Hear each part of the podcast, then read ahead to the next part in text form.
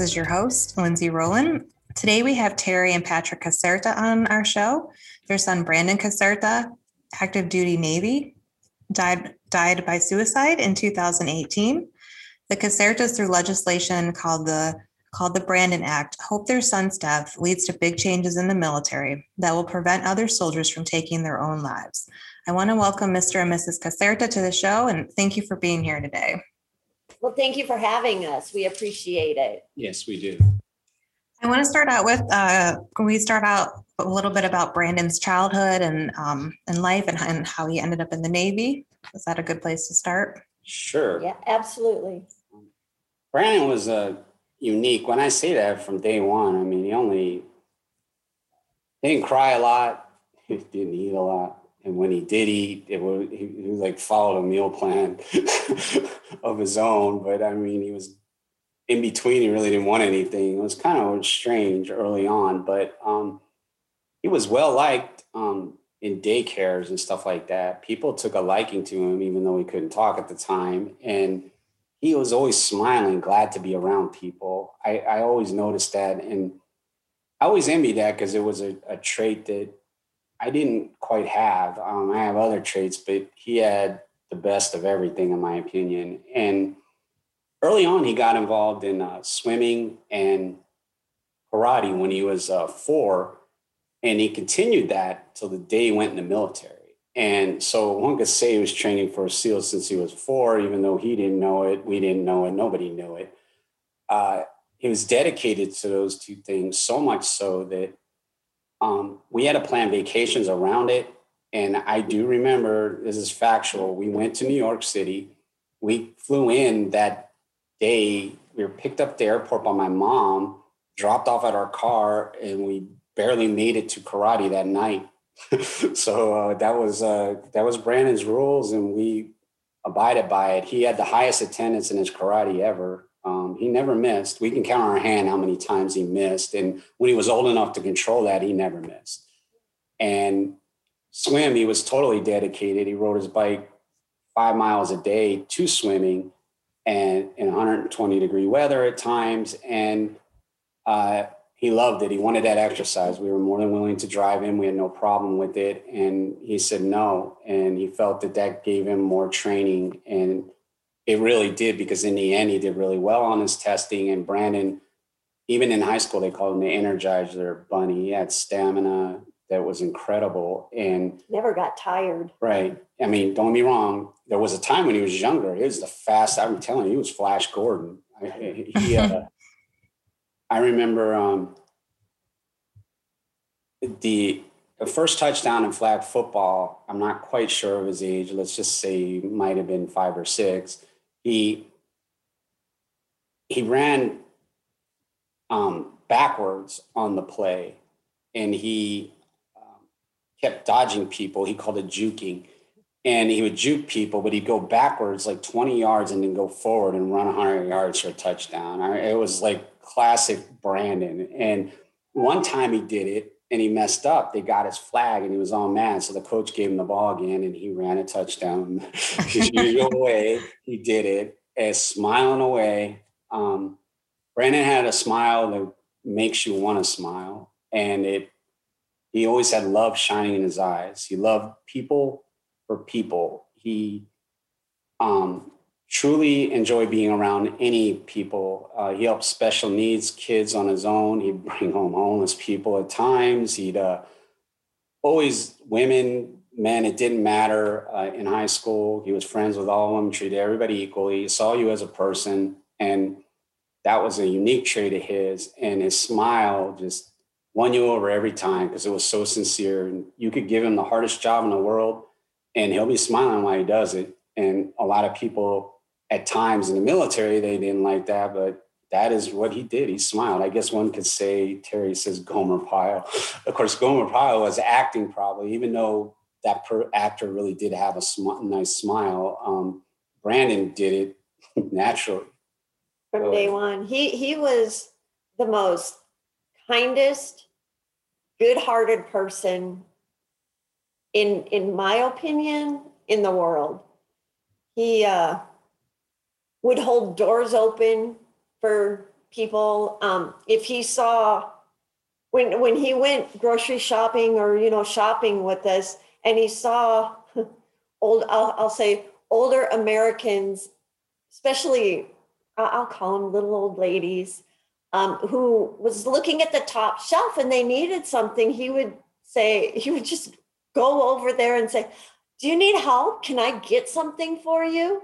And you know they would say oh honey yes if you could you know get that. And he was just so helpful. Um he like he like patrick said he loved people. Um i think he related more to adults and little children um than he did his own peers because um I, i'm assuming because brandon had depending on who he was talking to, he could go down to their level or up to the adult level. Um, ever since he could basically talk, um, which took him a long, it took him almost two years to talk. We thought something was wrong with him, but you know, the doctor was like, he'll just, he'll just start talking full sentences. And that's what he did. Um, from, from the moment he was born, they people say that children change your lives. Okay, they do. But in Brandon's case, our lives went on as as completely normal. It, it was like he was with us from the moment Patrick and I met. Um, nothing changed with us except, you know, yes, he's a he's a he's a baby, but wherever we went, he went even on our, you know, five mile walks, he was with us. Uh, of course, in the beginning in the stroller, but I swear by the time he was two years old, he was walking five miles with us. Of course, his little feet would probably be 10, right? Um, he, he would want to be picked up and held, but only when he was tired. Um, then we knew when he wanted to be held and carried, he was tired. Again, he was two years old and never complained, never complained. When um, he had to do chores, he would do them right away. He would not, you know, like some kids, oh, in a minute, mom, or or let me finish this. It was none of that. Um, it was always okay, and he hops up and helps me with dishes or whatever. The only thing he hated to do was clean his room. So when he was, you know, a, a teenager, I was like, you know what? I you, you have to pick your battles. So the bedroom was, I'm like, forget it. I'm You don't have to clean your room. once, at least once a month to clean up all of his water bottles. Mhm. Um, but when he would have his friends come over, you know, I'd say, you need to clean up your room. And he's like, nope, it's okay. If they don't like me because my room is messy, then they don't need to be my friend. I'm like, okay. And you know, he had best friends that were girls, and and it was like they didn't care.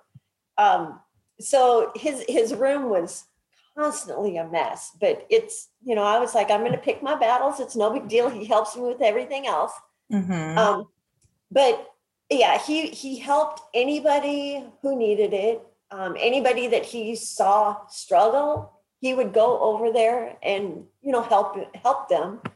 Um, didn't care about you know their their race. Um, to him, there was no race.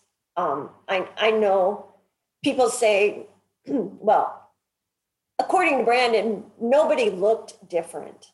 Um, he just treated them with respect, like he would anybody, no matter what they are. Um, did I miss anything? Karate code. Oh, yeah. He always lived by his karate code words. His karate code words is um, honor, respect, patience, and kindness. And when he first learned those when he was four years old, he lived those words every single day of his life, even, I'm sure, at the end of his life. Um, he always gave those karate code words were always first. that he, I don't know, would, would, um, would consider. I mean, he never disrespected anybody, Never been in trouble. never been in trouble. All the way up to the military. Never stayed out of trouble. He went away from trouble. He didn't even allude to us. You have no idea, you know, like what he's had to do to avoid bad things. In particular, at his high school, he changed high schools to a better one only because we moved. And he was enduring a lot in that one, but he was on the football team and he um, was in a good position on the team. I'll word it that way. And so he stayed with it, so he had to stay away from all that stuff. And he did an outstanding job, obviously. Yeah. And uh, I said, parent teachers conference. First thing out of every teacher's mouth that was hilarious is, yeah, the neatest kid, you know, and uh, Oh, that's got to be good to hear. compliment him. And Always respectful. yeah, respectful, caring, how he listens to the teacher. I mean, it was, uh, and then the daycares. Um, Oh. They loved him. and early on, this will come into play later. Something popped in my mind. I remember Brandon, for the life of us, I, I- he was two, and it, his potty training was taking forever, a- and it was, uh, it was like we thought something could be wrong, but we were doing everything we could. And then one day he just started using it, and where it got strange is the daycare. he was at daycare one day, and he they were looking for him. He disappeared, and he comes walking out of the bathroom, and um, they couldn't believe it. I mean, he went from diapers to the toilet just like that, and and that was Brandon. That was a classic Brandon, though. It it uh, was just classic of Brandon. It, they, they couldn't believe it. I, we couldn't believe it Yeah. ourselves hearing this story, but it was just like that. From that day on, he used the bathroom, never looked back ever. So he was going to do things when he wanted to do them then. Exactly. and it was perfect when i say perfectionist for the most part it was more of a pursuit of wow for himself it, it was nothing to impress people by any means So how did he, uh, what made him join the Navy? And how did he, how did he embark on that journey in his life? well he you know it, it- it is a, a, a somewhat of a mystery when I, I say that i have an explanation to a certain degree but when i was in navy recruiting i uh, the military i witnessed the military when i was up there in rank but it, it's it has changed. I'm not going to say too much more than that. It changed a lot and i didn't like what i was seeing. I, did, I didn't like uh, what they were doing and it was obvious that I, I did not want our son joining the military period. Really? and so it, uh, I even bragged about that. That my son's not joining, and we had money set aside for college. You could have gone to any college you wanted to, um, and the. Uh, but anyway, he wanted to be a police officer for a little bit. He took class at school. He did an internship, did very well, and then one day out of the blue, he wanted he, he said he wanted to join the Navy and be a SEAL, and it was very shocking to me.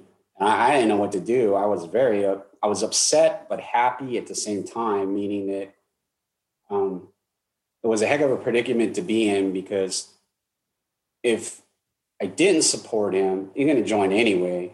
So, mean, being in recruiting, I knew this for sure. So it, it was best to support him on it. So we did, and I got him everything he needed. He wanted some weights and the actual seal mask and fins and all that stuff. We got him all the stuff he needed, wave vest, everything he wanted, he got, and uh, to train. And he really used it and trained with it. But we don't know where it came from. It, it just came out of nowhere. It really did. And how it went from police officer. We do believe, again, he has never admitted this, but we believe he did not like school. When I say that is he did well in school. He didn't do fantastic by any means, but um, he, he never got bad grades. He just didn't get top grades either. And he never liked school. And we think that was a way, because it was police officer and then all of a sudden it was Navy SEAL, it was a way to get out of going to college. I think he was afraid of college. And to be honest with you, so was I until uh, after the military. I went to college and I was in a for veterans. There was a prep school I went to, and the professor took a liking to me. We became friends, and he told me that on his own and out of nowhere, he said that college is not the dragon that you think it is. And he was right. Don't get me wrong. I'm not going to tell you it was easy, although sometimes it was too easy. I, I would laugh over why I was scared. I even shared that with Brandon. But we feel it was to avoid college and the fact that he was swimming and he was in sports year round and he uh, rode his bike everywhere and the karate. We, we feel it just was a natural thing. But he did talk about being SWAT on the police force. He wanted to go SWAT, and a lot of SWAT people were prior service. So mm-hmm. that, that was another thing that was unique. So we think that, well, we, we know his plan was when once he joined, he wanted to be a SEAL, and then he wasn't sure he was going to continue after the enlistment was up, but he wanted to get on SWAT if he could. But you have to be a police officer first, of course, and work your way to SWAT and earn your way onto it he knew that, but he also knew that he had a better chance if he had the SEAL background. So then, did he go right from high school to the Navy, or was there a break in between, or a small break? Um, he went the end of September, so he graduated in May, and the end of September he left. Now, did uh, did they go right to SEAL training in the Navy? I don't know how that works. Like I know he, the- he did. I, I, pissed off the world because I was in recruiting and and uh, I wouldn't let him join without a guaranteed seal contract, and they didn't want to give it to him. I'm like, you know, well, he ain't joining, and they. uh I just happen to know something about this, so let me tell you. They argued with me. I warned them. I told them my background. They didn't care, and then somehow, some way, they floated my name up to their chain of command, and those people knew of me of the past. People tend to come back after a couple years. I'd been retired a little bit. The people that I worked with before came back. They knew exactly where I was. I'm like, yeah, you got to give him a seal contract. well, because you did over 20 years, right? I mean, me too. Yeah. But I was a Navy counselor and I was in recruiting for 15 years here in Phoenix, Arizona. Oh. And so twice. So I, I know how it is. And don't get me wrong, to get a SEAL contract, you have to earn it. When I say that, he had to pass all the not only the mental test and the written test, he had to pass the physical part. That physical test is very rough, but we felt that he would do well and he was training for it and he did do very well. He passed it the first time. Oh, wow. And so much so that, again, I guess something I missed is because we're flash forwarding now is uh, so they would work out twice a week as a group here in Phoenix. In Phoenix, they had to get there, but like 4:30 in the morning or something, and um, it was far. It's like 25 miles away. But anyway, they ride shared and all that. The people that were going to be try to become SEALs, I guess, that had SEAL contracts, trying to get them. And so he would go work out, and we were um, we were standing there one time, and the last thing they do is to run and it's all right after another. You, you swim so far, then you do push-ups, pull-ups, sit-ups, pull-ups, then you have to run, and it's right after another. The breaks are minimal, a couple of minutes at, at best.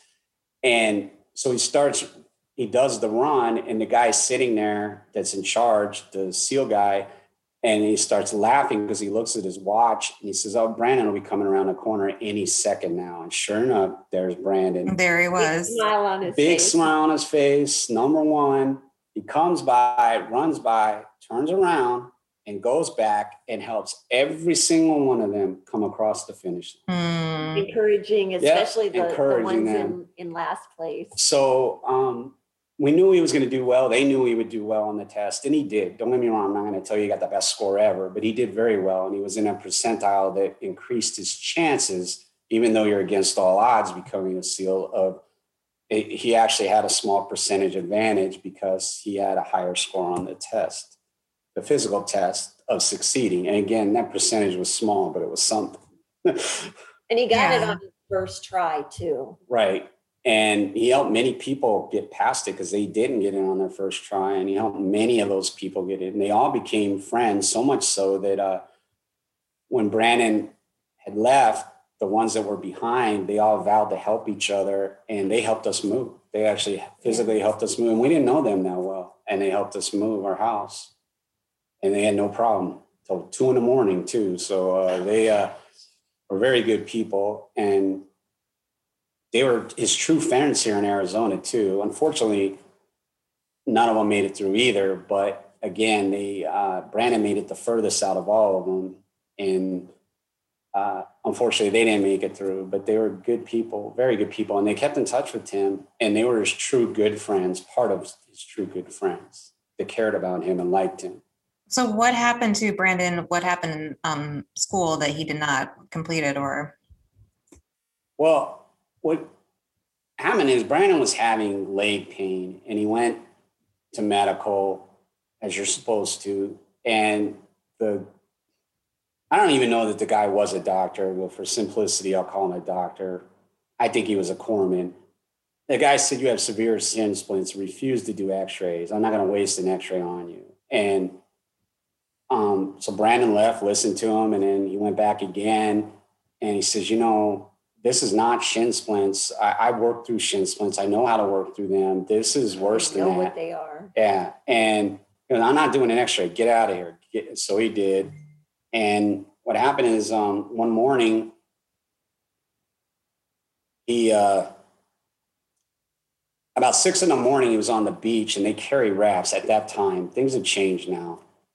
But back then, they used to carry the rafts as a group, like eight people, I'll call it. And he, there's certain positions that if you're shorter or better and he wanted to trade with people, they wouldn't trade with him. And it was nothing personal. It's just at six in the morning, you've been working out, you're, you're, you know, you know, you have something that's going to help you. So you keep it, I guess. And so he was there and next thing you know, he fell to the ground and, and, uh, literally passed out and they drove a pickup truck. They threw him in the back of the truck took him to the famous bell. If you don't know what that is, you have to ring the bell to get out of SEALs, no matter what.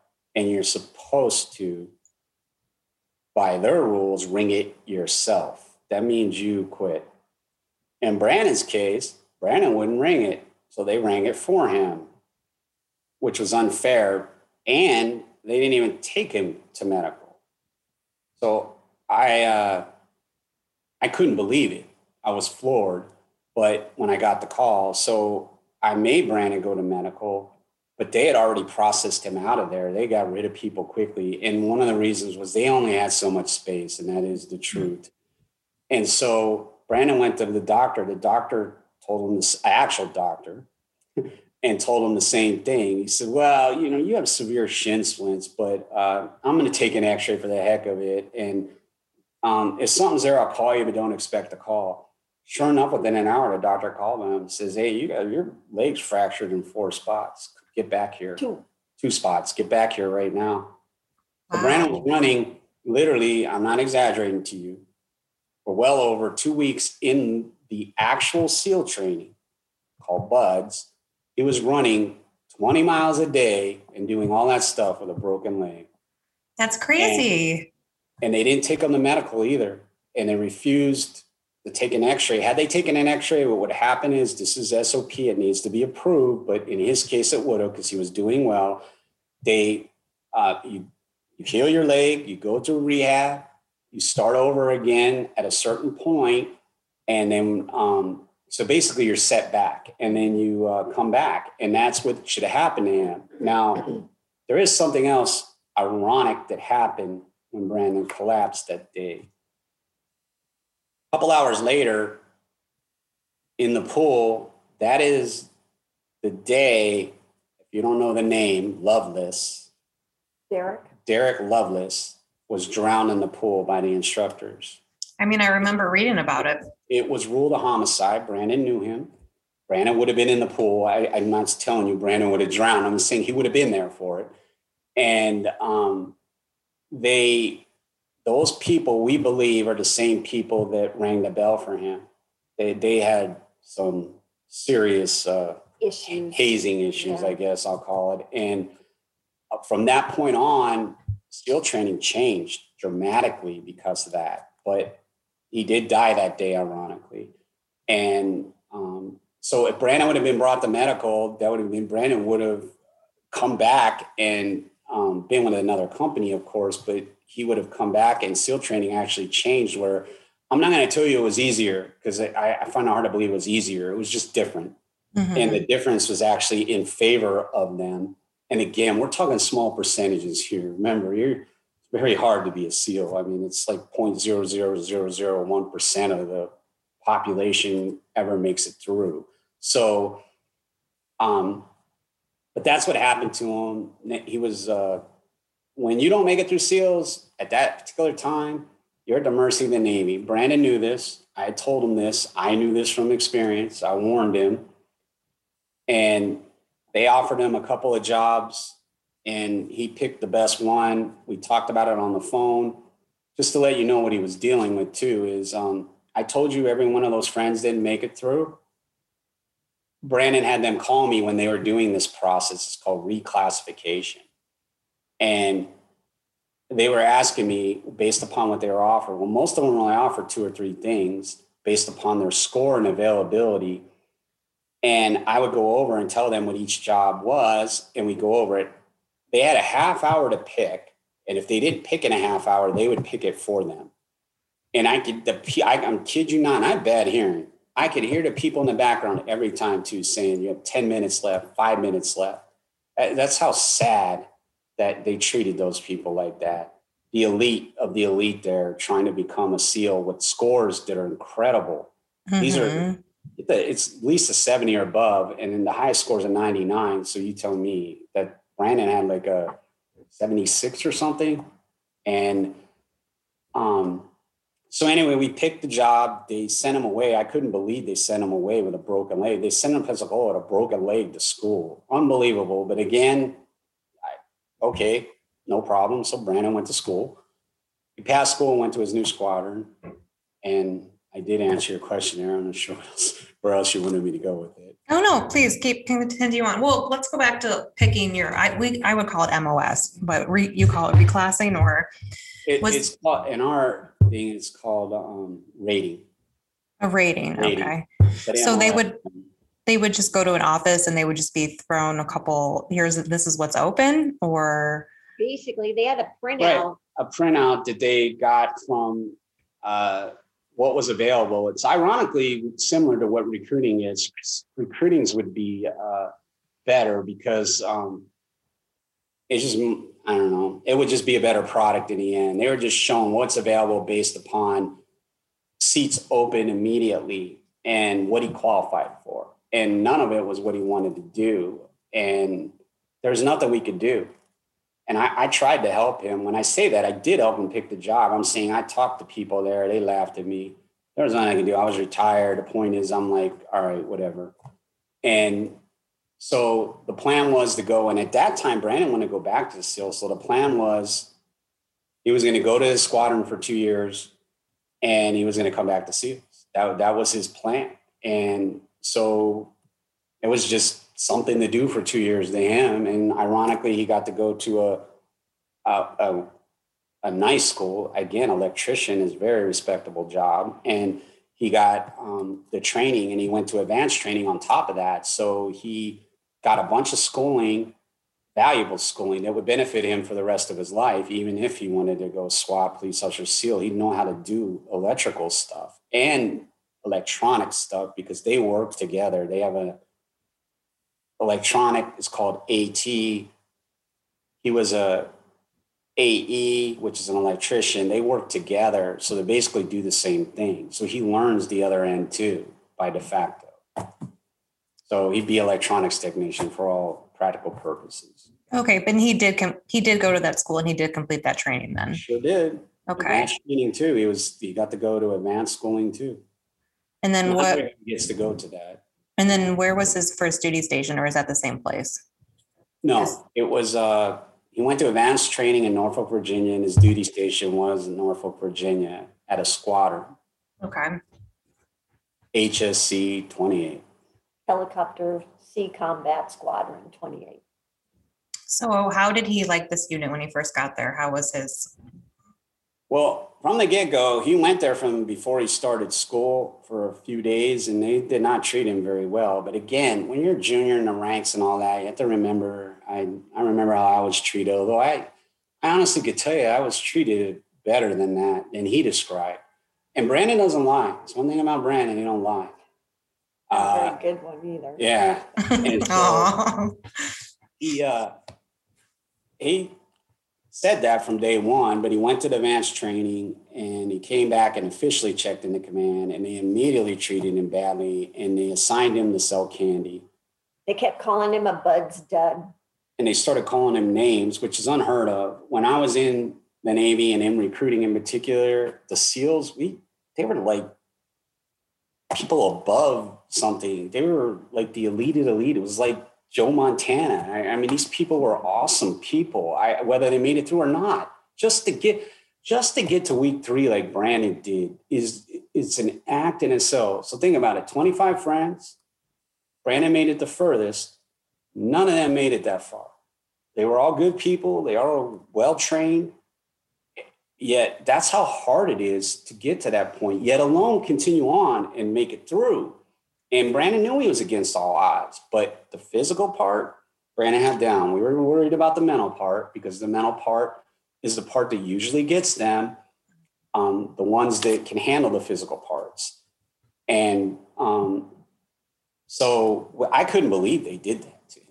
BUD/S dud, unbelievable. And, and what was funny is they had a physical fitness test when he got there, and he beat everybody hands down.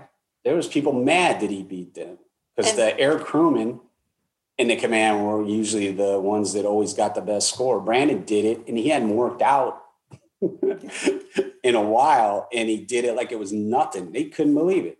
And of And- course, he got, he got uh, Ridiculed. picked on, Yeah. yeah, for, for that. Yeah. And part of it is because wh- where that comes from, in my opinion, is they joined to be a SEAL, to become a SEAL. And the sad part is if you don't make it through SEALs, you're at the mercy of the Navy. The way it should be is that the mercy of the Navy is fine to a certain degree, but they should just let them out. But really, the right thing to do is to let them pick a job they want to do and give it to them. And we did that in recruiting. There was a time in recruiting when it hurt so bad, we gave people whatever they wanted and we put them out and found a way to give them the job. It was like hilarious. And this was from the top down here. This is not uh, something we were doing. Uh, in order to make goal in recruiting, that's what we had to do. So it is doable. Ironically, Brandon asked us in his letter to get that changed. And we, ironically, um, when we went to DC, we met in person with Senator Kaine, and Senator Kaine was familiar with the procedure because his son and or yeah, his son had been through it, and he knew exactly what happened to Brandon, and he wanted to change that himself. So they inquired about it, and ironically, the Navy had a test program to change it, and we believe it was accepted, and now they're treated totally different because we've read. Uh, I've seen remarks on there that they ought to have a bronze statue of Brandon outside the naval base because he changed everything for uh, SEALs for the future and all of that because of uh, what happened to him um, changed the way things were later and Lovelace too. But I'm just pointing out Brandon was part of that because Brandon wrote in writing he wanted it changed because his philosophy was, and I don't want anybody to misinterpret that in his letter it- he gave a letter to CO. He said, I wouldn't be here in this situation if that process was done properly. That's exactly what he's saying. He wouldn't have been there. He wouldn't have been subjected to all that garbage because he would have been elsewhere Mhm. doing something that he wanted to do that he earned the right to do. Mhm. So So what exactly um, are they changing about that process though, that they are allowing them to take a deeper look at Right, what they they're want to to do? something in lines with what they'd like to do. In Brandon's case, he wanted to do, and this is special warfare ratings also. Again, this is not the top ones by any means, but you have EOD, which is explosive ordnance, so people that defuse bombs. You have divers and you have air crewmen. And Brandon wanted to do one of those three. And he was qualified to do them, but he wasn't offered it. And hmm. it was sad that he wasn't. Other people, some of his friends got that, ironically, before him. Some of them got that. He did not. And it all has to do with the day that they do that process I told you about. If Day I could have delayed that day, it, things would have been different. Then again, he might not have had the AE, which again, they were all bad options, but it was the best of the bad options. So the next day could have been all bad options and no best bad options. So it was a roll of the dice, but it was unfair to these people that they had to be treated like that because they deserve better. It should just start anew, just like you're joining the Navy. That's what it should do. And ironically, that is the change that's supposedly implemented. Um, I believe it is. I read enough about it where I believe it is implemented. Or also if they could pick their job before they start their training prior to, but I And guess, that- you know that would be another way to do it. Um, and and they could do it. They, I know what they would say. Why they won't do it because well, there's not going to be a school seat. We don't know there will be. The problem, the thing is, you could send them to uh, where they're going to go and have them wait. That's what we did in recruiting. I- that's how we made goal that one year. That we were we we sent them there and they sat there for months waiting to go to school. It- It's one of those things we had to do, and it had to be done. And the Navy did it because it had to be done. But in their case, they they use. It's kind of like a sad part is they're using the SEAL recruiting as a way to fill billets that nobody wants to do in the military. That's exactly what it is. okay, so whatever's left over goes to them, sort of You as a punishment And- for not yeah. passing or just to be jerks. Okay. Exactly. And it's not fair. And it was not fair to him, but it wasn't fair to the others either. Again, some people lucked out. I one guy got hospital corpsman. He was very happy with that. It's in the medical field. Another one got EOD. One of them got uh, right military. Uh, excuse me, master in arms. Uh, Sorry. Another one got intelligence. I mean, there- some of them got some really good stuff, and they didn't have higher scores than Brandon. Just the luck of the day. If Brandon would have collapsed the day before, all this would have changed. If Brandon would have collapsed two days later, or Lovelace thing, everything could, anything could have changed. Would happen if it would have just happened differently. But we we could say that about a lot of things in life. I understand that. Well, to kind of fast forward, um, so uh, so he's he's at his new unit, and he the command climate is just not not a healthy one. And then what kind of what transpired after that? Because it sounds like a lot of things kind of started to go downhill for Brandon. Um, that you know were not necessarily his fault. Well, true, and it it happened over time. I mean, from from the moment he checked in, not not that pre-check-in I told you about the actual. He claimed everybody in that command hated him, and I didn't believe him. I've heard that before. I think I've said that before, where I've been. And I've said that before about my command. Yeah, yeah, and sure. so again, we didn't believe it, but he did have a few friends there. And they just he was selling candy. I, I, I you have to really look in in your mind, you have to think about something. He had that is illegal to do that. I don't care how they hide it and cover it. It's waste, fraud, and abuse at its best. And I'm here to tell you, taxpayers, and I ain't exaggerating. Here's the deal: four of them sell candy at the Air Squadron. Brandon was in the Helo Squadron. There were 13 of those in Norfolk, Virginia. That means 13 times four is selling candy. It costs the government approximately $100,000 a year per person. So 400 grand a year is being wasted for somebody to sell candy. Times 13 for Helo squadrons. Now let's bring the air squadrons in and every aviation command in the United States and the world, and the number is in the billions. So you're paying for that, just so you know that. Well, back up. A, I'm sorry, I don't mean to interrupt you, but back up a little bit so our listeners understand. So, my understanding of selling candy is kind of like it's an extra duty or something that you do just because they they tell you it's a right. It's a pat. It's something that you have to do, or like what is exactly the selling candy thing? Working in the Well, cantina. in the Navy, they call it gedunk, but one could say it's the snack bar. Okay, that's what we have vending machines for in this world, but apparently they don't use vending machines, I guess. I don't know what to tell you there. I, I never been in an aviation squadron, but it, uh, it, he was just selling candy. What it was is food for people when they're hungry. That is exactly what it is. So, because they work three shifts, different shifts, um, different hours. And it was so they could have food quickly. And the, the theory behind it is they'd get more work out of them. But that that's an outright lie. There's no evidence of that. And on top of that, America wants to eat healthy and everything. How in the world is that promoting it? Yeah, they had sandwiches and stuff, but it's not. And they were making money off it. That, that's the other thing. It went to welfare and rec, but they were making money off it. So they're making money off of you paying uh, for them to do that. But the problem was that Brandon just went to school for seven months and it cost the government probably $500,000 to send him to school. He had no business doing that. That is a job that a non rated airman does, and they're not even supposed to do it.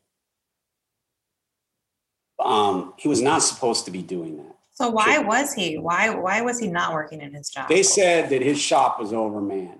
And ironically, that was the excuse for the whole time he was there. So apparently they were overmanned tremendously, but they couldn't rotate people through that. They couldn't have put him in the shop and put somebody else there that already been in the shop. That's how you do things in the military.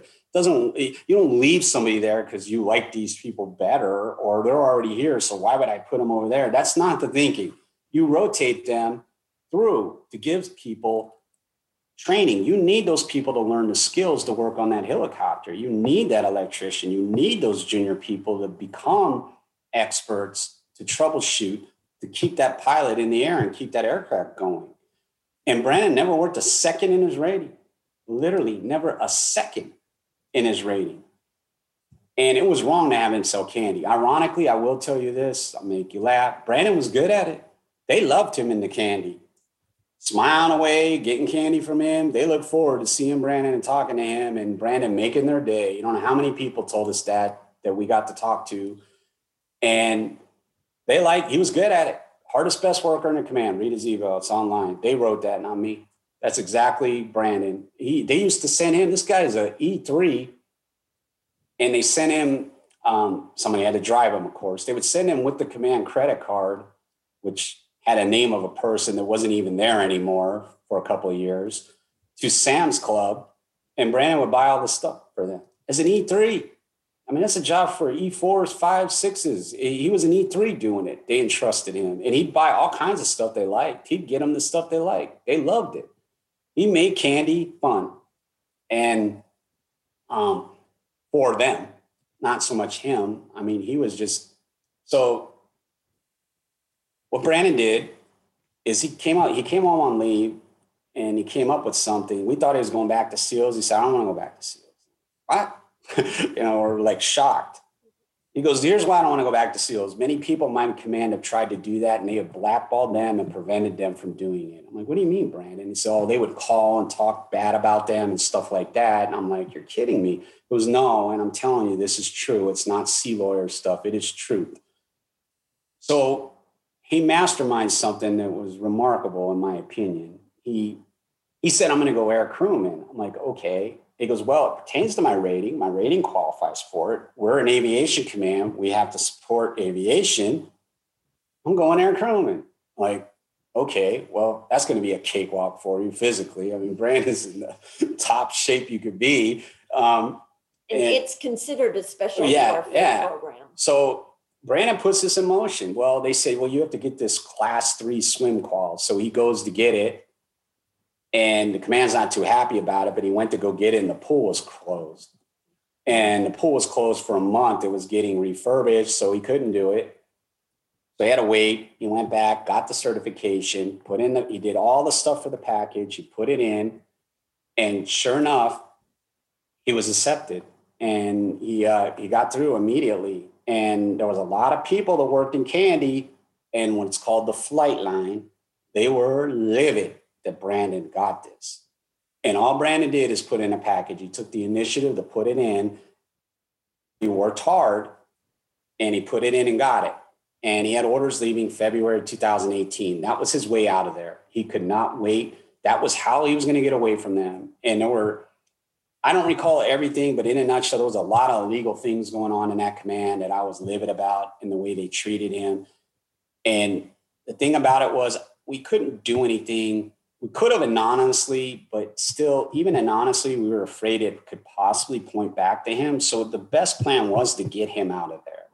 Then we could turn them in, and um, we could even add his name to it if we wanted to. It wouldn't matter. And so we were waiting for him to leave.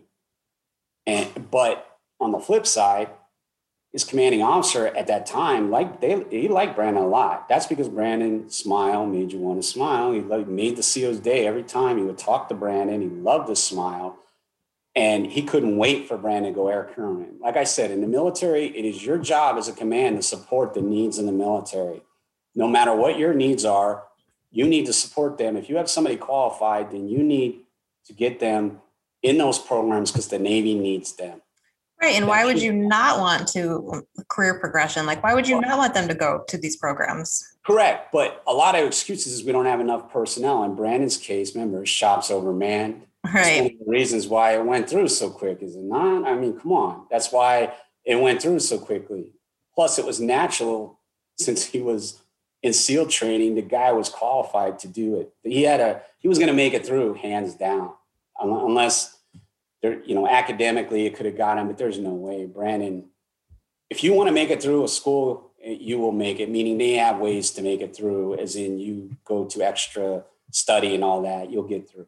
If you want to get through, you'll get through. If you don't, then you won't. So, um, anyway, unfortunately, so he gets the orders, and in October of 2018, he was riding his bike into work. He was right in front of the command, and he 17. or 17, excuse me, and he his handle grip fell off his handlebars, slipped off, and he fell to the ground and broke his collarbone. They could see it immediately too. It was a freak people out apparently. They took him away in an ambulance, and he had a broken collarbone. So he was uh, rehabilitating the collarbone, going on the medical stuff, wearing a brace, doing everything they said. Now, ironically, I, I want to skip this part. He had left Candy for a few months and went to the flight line. This flight line launches helos, and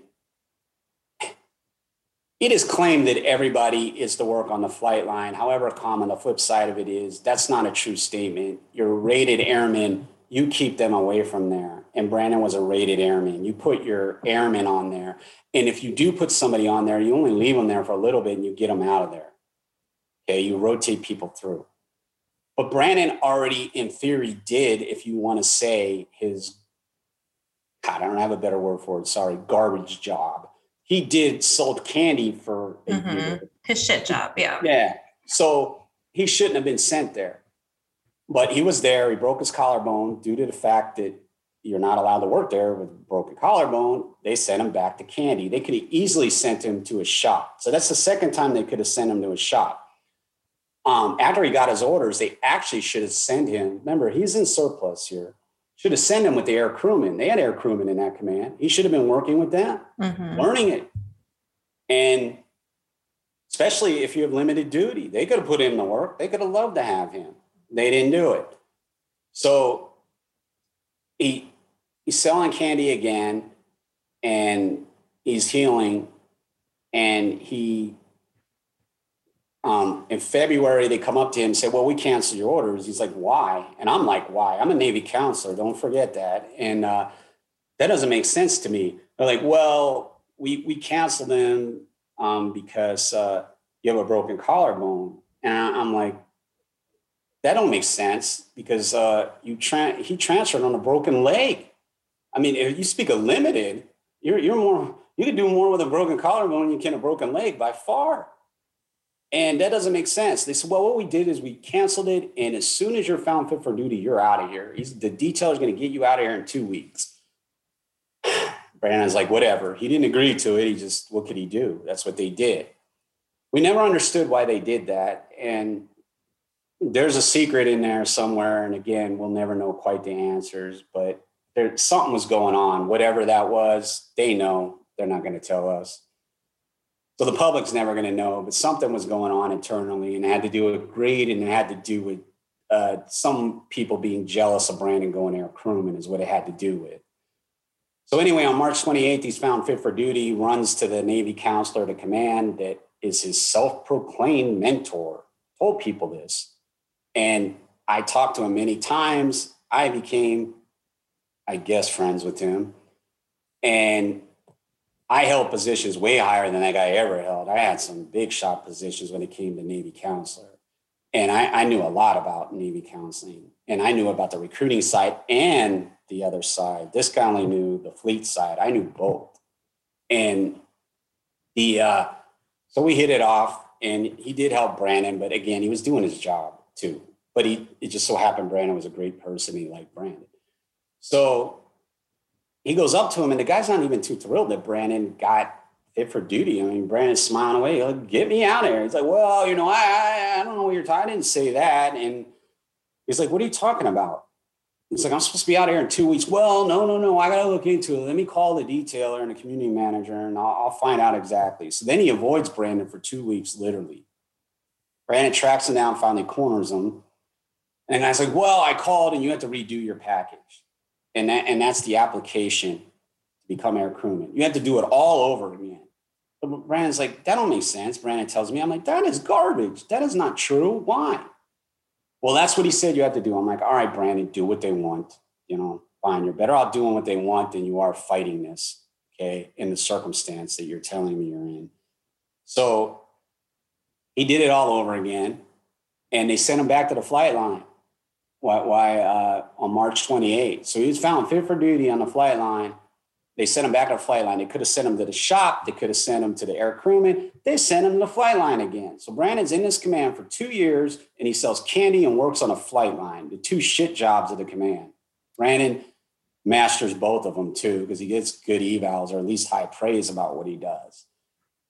And it's on statements. You can read them in there there's people that put in there that Brandon would volunteer for every terrible job there is. He didn't care. He'd do it smiling away. They couldn't believe it. That Brandon was the go-to guy. And I'm here to tell you, you dream about having people like that in your command.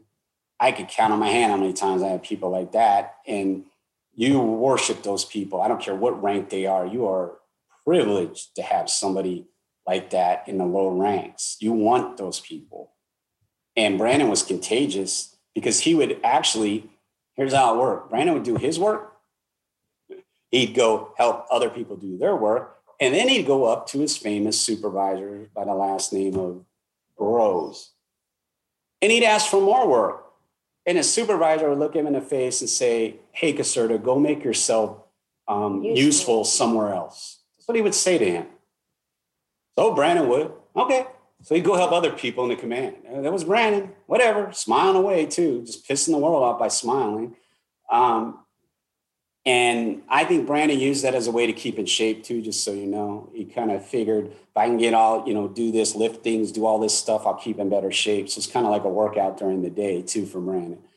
And so he was doing that. He redid the package, he completed it. Wait, question for you though. Is that standard procedure that that packet would have had to be redone? No, it is not. And okay. turns out that after Brandon died, um, I called the community manager and the detailer because I was a Navy counselor. I told them that. And I even um, identified myself with my name. and they talked to me and I asked them why they made him redo that and why they didn't get him orders out of there quicker. And they openly told me they didn't know what I was talking about. They said they've been waiting for him and all they needed to know is was fit for duty. And they said they never said that. And they said, we ain't talked to his command since September 2017. Here we are. I'm calling him in July 2018. Brandon's dead. This counselor claimed he called them and talked to them. It was an outright lie. And he said he did not need to redo it. He said all he needed to do is be found fit for duty. And he said everything was good for a year. So it was good till September of 2018. He said he already had the CO's endorsement. Everything was good to go. He was waiting for him because they need people. And Brandon was going to do the hardest job out of um, the air crewman. It was like the one that you go through the most schooling by far. And he's going to be flying in planes too. And um, uh, it's tracking down submarines is what it is. And it's there's a lot to it and that's what he was going to do. But he learns how to repair the equipment too. You don't just operate, you repair it. And so he, um, they needed him. The guy couldn't believe it. So whether or not he knew Brandon was dead at the time when I called him, I have no idea, but he was pretty upset. He even asked why I was calling. I just said, I'm trying to help the kid out. That's all I said. He didn't say anything. I wasn't going to volunteer anything else. I'd heard enough. So you'll read somewhere in there where they, they claim that he only had to redo the medical portion of it or something. And, and that's not even true. Here's why that lie does not hold. Let's just say it was true for argument's sake. How did they know he had to redo the medical portion if they never talked to the detailer? But to take it a step further, let's go with this lie. Every year in aviation, in Brandon's rating, you have to have a physical. Brandon went through a physical in April of 2018. Brandon passed the physical. He did blood work and everything. If he passed the physical, that was good enough right there. Why did he have to redo another physical? And why did he have to redo everything? That was already done. So that's an outright lie. They're, they're lying. Again, these people couldn't tell the truth if you paid them. They're just not capable of it. Um, their mouths moving, they're lying, apparently, in this command. Um, so that was an outright lie, it turned out. Had Brandon gotten orders out of there, he'd be alive today. There's no doubt in our mind. So next thing was they wanted him. Uh, the first thing is started with Brandon. This LPO picked on Brandon all the time. And another example I'll give you quickly is he. Uh, we sent Brandon a package for Christmas, and this guy apparently got the mail. And at quarters in the morning, that's where everybody gathers in the morning. They call it muster.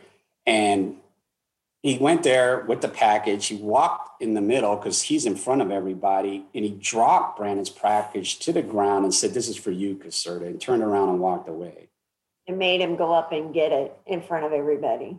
Ironically, and I kid you not, there were a few things that were semi-delicate in there too that we had sent him. It was just a, a flat rate large box, so it wasn't. It was packed to the gills, and nothing did break. I give him that. He lucked out there but that's how he treated Brandon. And he treated everyone like that. Everybody witnessed it. Everybody knew about it. Nobody did anything about it. And the people that stood up to him were on deployment.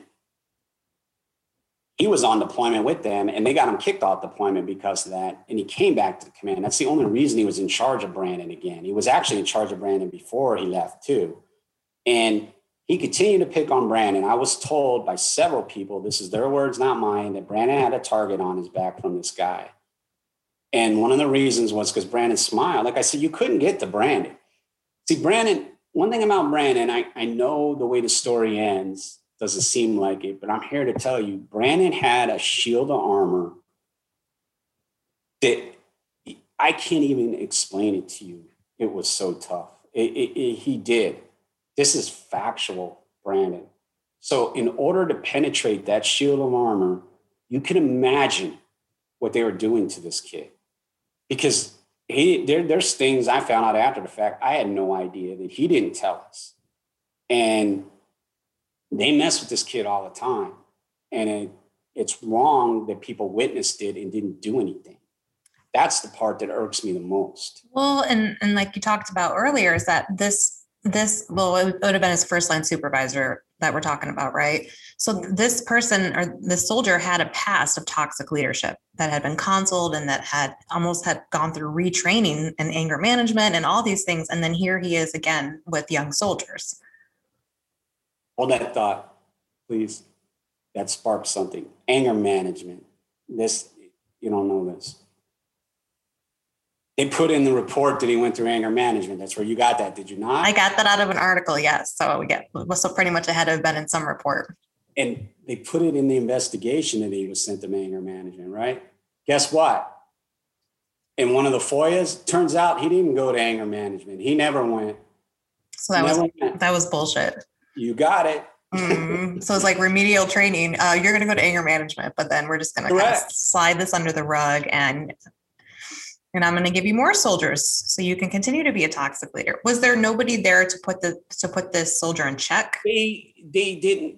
There was they they they were. He was one of them. That's what I'm trying to tell you. He was a toxic, abusive leader, abusive powers going on. The CO had changed.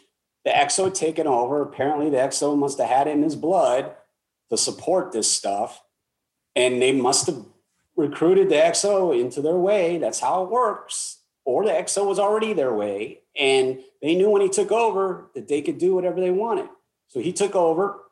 The CEO that loved Brandon, supported him, left, and they took full advantage of that. Why'd they single out Brandon? Well, there were many people that were treated badly. They just openly won't admit it because somehow, some way, either they survived or they benefited by keeping their mouth shut when it came to Brandon. A lot of people benefited. They got awards, high evals, advancement, you name it, they got it. Trust me, to keep their mouth shut. Plus, they were threatened on top of that with the mutiny order, and so they knew about him. He was one of them. They didn't care.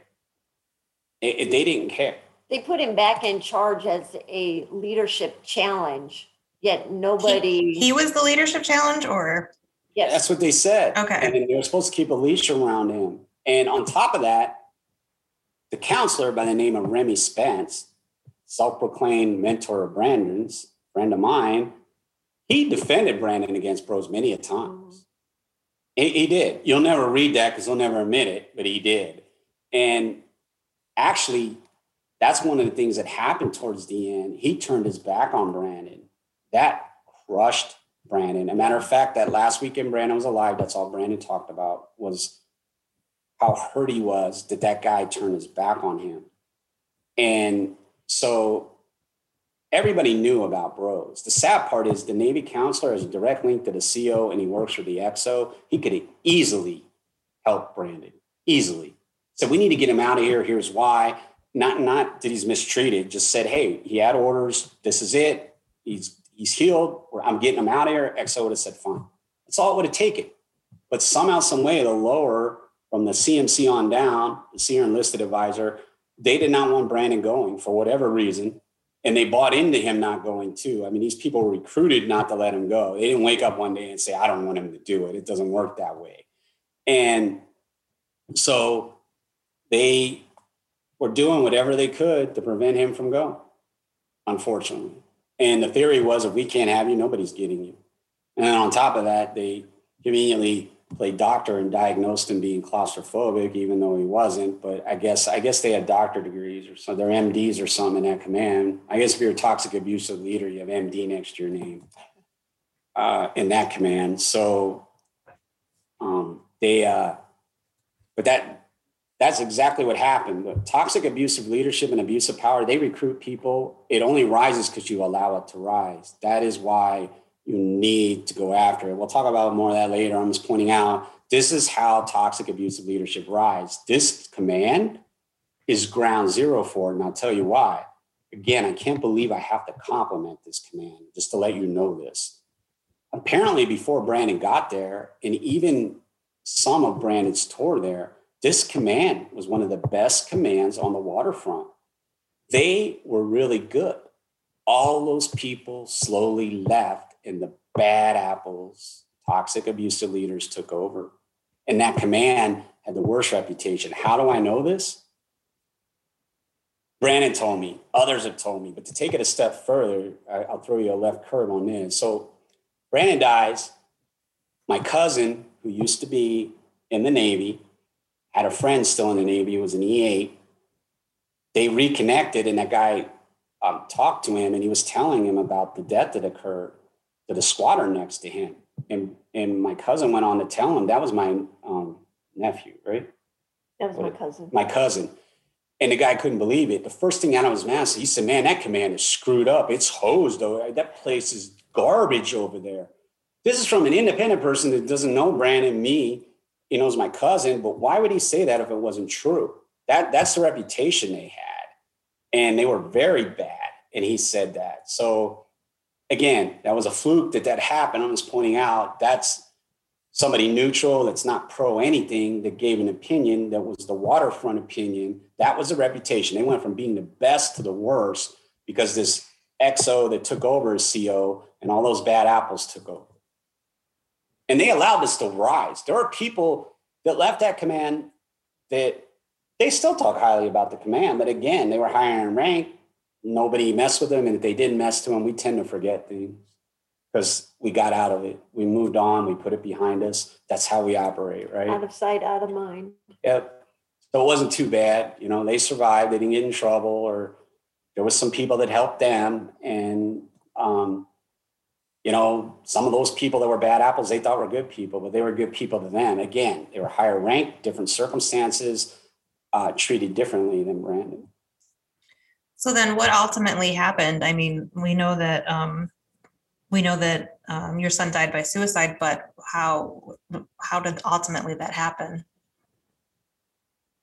Well, he was um they uh a couple of things happened. One thing is he came home on leave and um For his birthday. yeah, for his birthday. He was great to see him. I, I mean, we were the three musketeers. I'm not lying. I'm sorry. We had a unique relationship and uh he was not a mommy or daddy's boy by any means, but he was uh, a really good kid. But I mean, we really enjoyed seeing him and him being around. And I'm not saying other parents don't, but I'm saying you could take this 100% on what you might see. We really liked him. Aw. I loved him. And we loved his company. And when he would run to us and hug us when he'd get off that plane. And when he was leaving, we'd all three be crying. It was sad. Um, He'd always text me, the eagle has landed. Yeah, when he'd get in. And he went back there, and that's when all this stuff, like I said, something was going on. I, I cannot tell you exactly the whole thing because I don't know it. I only know bits and pieces. One of the things was apparently the computer reset his qualifications. He was getting a qualification called plane captain. They want everybody and encourage everybody to get it. They'll tell you it's required. That's garbage. When you go to their board, this is factual, told to me by about 20 people now. First question they ask you, are you here voluntarily? Did anybody force you to get this qualification? So obviously it is not required, but they're claiming it is. It is not. However, with Brandon, he was at 90% before he broke his collarbone. He broke his collarbone, and because six months had gone by from the start of it, the computer reset it to zero. Well, since Bros didn't like him, Bros left it at zero. So they said, hey, you're delinquent, you're in trouble. So they put on extra military instruction. That means he had to work two hours extra a day after everybody left to get this qualification. It was not required either. Like extra duty or. Right. But I want you to remember something. Let's take this a step further. Brandon worked on the qualifications. He never, ever told anybody to include us that he was not going to do the qualification. He didn't need the qualification because he was going air crewman. He was going to be flying in planes. It's kind of hard to launch a plane as a helo, and you need different qualifications anyway. So he did not need that qualification, and he was working on it. That is dedication. They wanted him to get the thing in two weeks. Well, I got news for you. When you do stuff like that, bad things happen, and you're going to see how bad things happen too. Um, they wanted him to be ready to go to the board in two weeks. Brandon's like, I'm not ready to go to the board. And they're like, Yeah, you will be. You will get this sign off and you will be done in two weeks. You will be board ready. And Brandon's like, I don't do things that way. Like, yeah, you do. You do what you're told. So Brandon was going to do what he was told. I told him to do it too. Just go with it. Again, do what they want, play their game, get out of here. So, Get out of there, not here. yeah, get out of there. So he's doing it. And at the same time, he needed to go to medical to finish that famous redo of the package. Because that was so important. And Lord behold, he told bros he needed to go to medical. That's you check out with your boss. That's the rules. So he did. Bros wouldn't let him go. I went through the roof. You can't deny somebody to go to medical. I don't care if it's for blood work. You do not say no for somebody to go to medical. He said, We're too busy. We can't afford to lose you, which is garbage. Then he made up this thing in his statement that's a bunch of garbage. Is uh, the reason I didn't let him go is because he would have needed a ride because he didn't drive. And I would have had to let somebody else go to be the duty driver to drive him to the hospital to get it done. Well, that's a lovely excuse. And there are people out there that might actually say, you know, that makes sense. Well, that's kind of funny because the clinic that Brandon needed to go to was down the street and he used to walk to the clinic and he was going to walk to the clinic. He didn't need a ride. So that excuse is garbage. Well, and he also had his bike up. too, right? You got it. And that's what he would have done ride his bike. He rode his bike everywhere. And um, that's how he would have done it. And on top of that, Brandon was famous for getting rides from other people. Remember, I told you they work in shifts. Some people would get there early or they weren't there yet. He'd call them and ask for a ride. They never minded giving Brandon. He always gave them gas money. They loved him. How they kept their tanks full. Brandon gave gas money. He was very generous. Yep, a very good amount. Yes. And he appreciated people giving him a ride when he needed. And the only reason you need it for that medical center, apparently the shortest route is a toll or something, and a bridge. I don't think you could ride the bike on there. Pretty sure you cannot. But he wasn't going there. He'd only been there once or twice, I think, and then once was in an ambulance. Um, the so I was not too happy. I called the NC, who was his mentor slash my friend, and I left him a message. I said, "This is wrong." Next thing I know, the NC I told him what I was going to do. I told him, you know what I'm going to do. I didn't say what I was going to do, but you know what I was going to do. In other words, I'm going to call the captain. This is garbage. I'm done. I'm, I've had enough. So I asked him to go help him right now. Next thing I know, my phone rings with the area code in Norfolk, Virginia. Well, that had to be the NC, right? Wasn't. Was a, a guy claiming to be the command master chief. Said he was a command master chief. That's the senior enlisted advisor. That's about the only other person I would talk to other than the CO. So I talked to him. This guy was literally an ass to me. I kid you not. You read his statement, he turns it around and says, I was. I wish I was. Matter of fact, I regret it to this day and I have to live with it. Um, I should have told him where to go because I don't work for him. And um, I was not calling, well, excuse me, he called me, but I was not speaking as a retired military. I was speaking as concerned dad for my son's welfare and well-being. Nothing to do with my status, even though he already knew I was retired. Of course, he called me an E7 when an idiot. Um, and I took it, whatever. He claimed there's 50 chiefs in the command. I shouldn't have to be calling you. I'm, I didn't ask you to call me. Okay. He called me. I have it on my phone. And so he's rambling on and on, and he's coming up with stuff that Brandon's claustrophobic and he's afraid of aircraft. And he heard this, he said. Okay. But he didn't hear it from Brandon. He heard this. So he obviously Bros was planting this rumor, and Brandon was afraid of aircraft and claustrophobic. And he obviously told this guy this. So I said, Brandon needs to go air crewman. He's out of there. Well, he's saying, I'm not sure we're going to support that, but the CO may trump us. I'm like, well, you, you can't, you have to support it. You don't have a choice. There's no reason not to support it. What do you mean you're not going to support it? It's already approved well, you know, uh, you know, and he's coming with all, he's not done with the physical and all this other stuff. So I, well, I said, it's funny you said that because he would have been done today. You let him go do the blood work that he didn't need, that he had already had three weeks prior that no one will talk about. And so um, this guy goes on and on. So by the end of the call, he nicens up a little bit. He says he's going to talk to Brandon tomorrow. He says, I got your um, back brother. He said that four times. Ironically, if you ask people in that command, that is that guy's terminology. That is not mine. I've got your back brother. You got it as a fellow Navy brother. And here's how that proceeded. The next morning, Brandon was called into an office. He went and talked to that guy. The guy was yelling at him so hard he was spitting on Brandon. I kid you not. Brandon was getting soaked. Brandon put this in text too. When Brandon was done, after he told me about the spitting, the first thing out of Brandon's text, it said, You did not talk to the command master chief. I said, What are you talking about? He said he was the command master chief. He goes, He's not. He said, He's the maintenance master chief. He goes, I've never seen this guy before, but he's the maintenance master chief. I said, What the heck is he calling me for? Okay. Why did that happen that way? Everyone's going to ask, it doesn't make sense. Well, I'll make sense for you.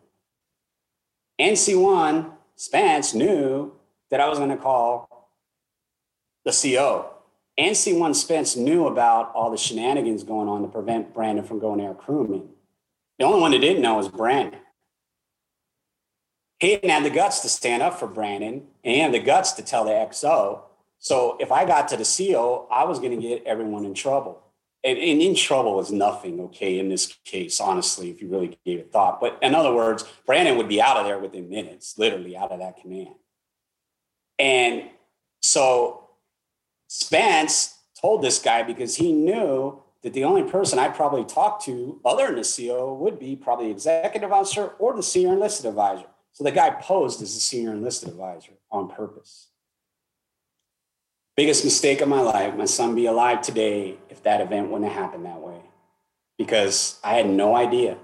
So after he told me that, I wasn't too happy.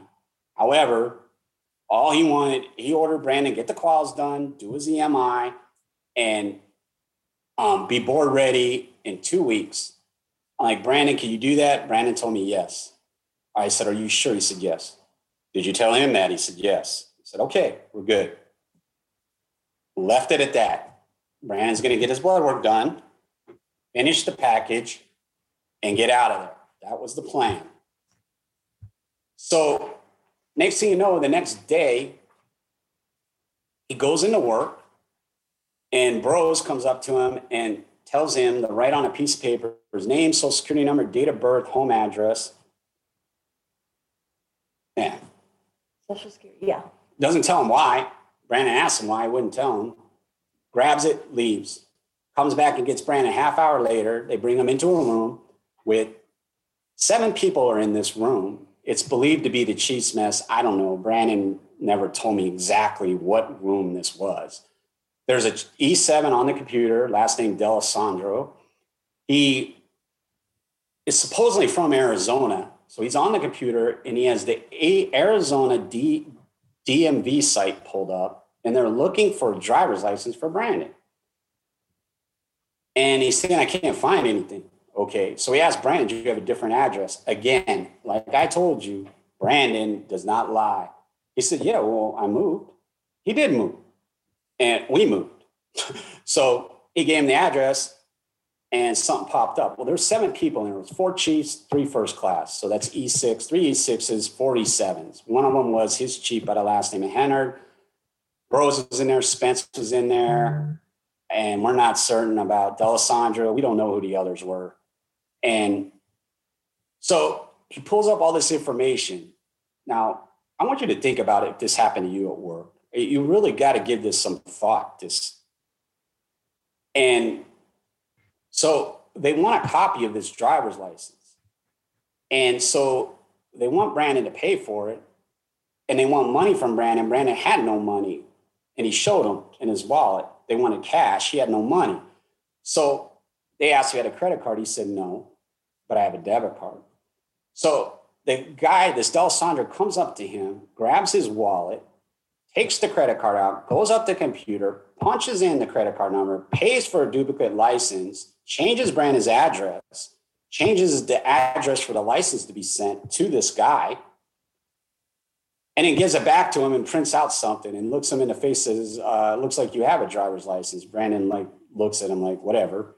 And that was it. That was the end of it. Next thing Brandon knows, they're uh, giving him a counseling chit and wanting him to go to a disciplinary review board for having a driver's license and for um, being claustrophobic, but that got lined out and not doing these qualifications that he was doing, that the computer reset to zero, that Brandon did nothing about.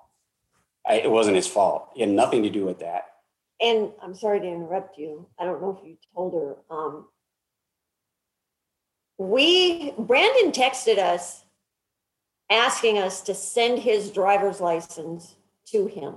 We had his driver's license here at home. All we had to do was just mail it, and Bros knew this before he went and gave the information to D'Alessandro.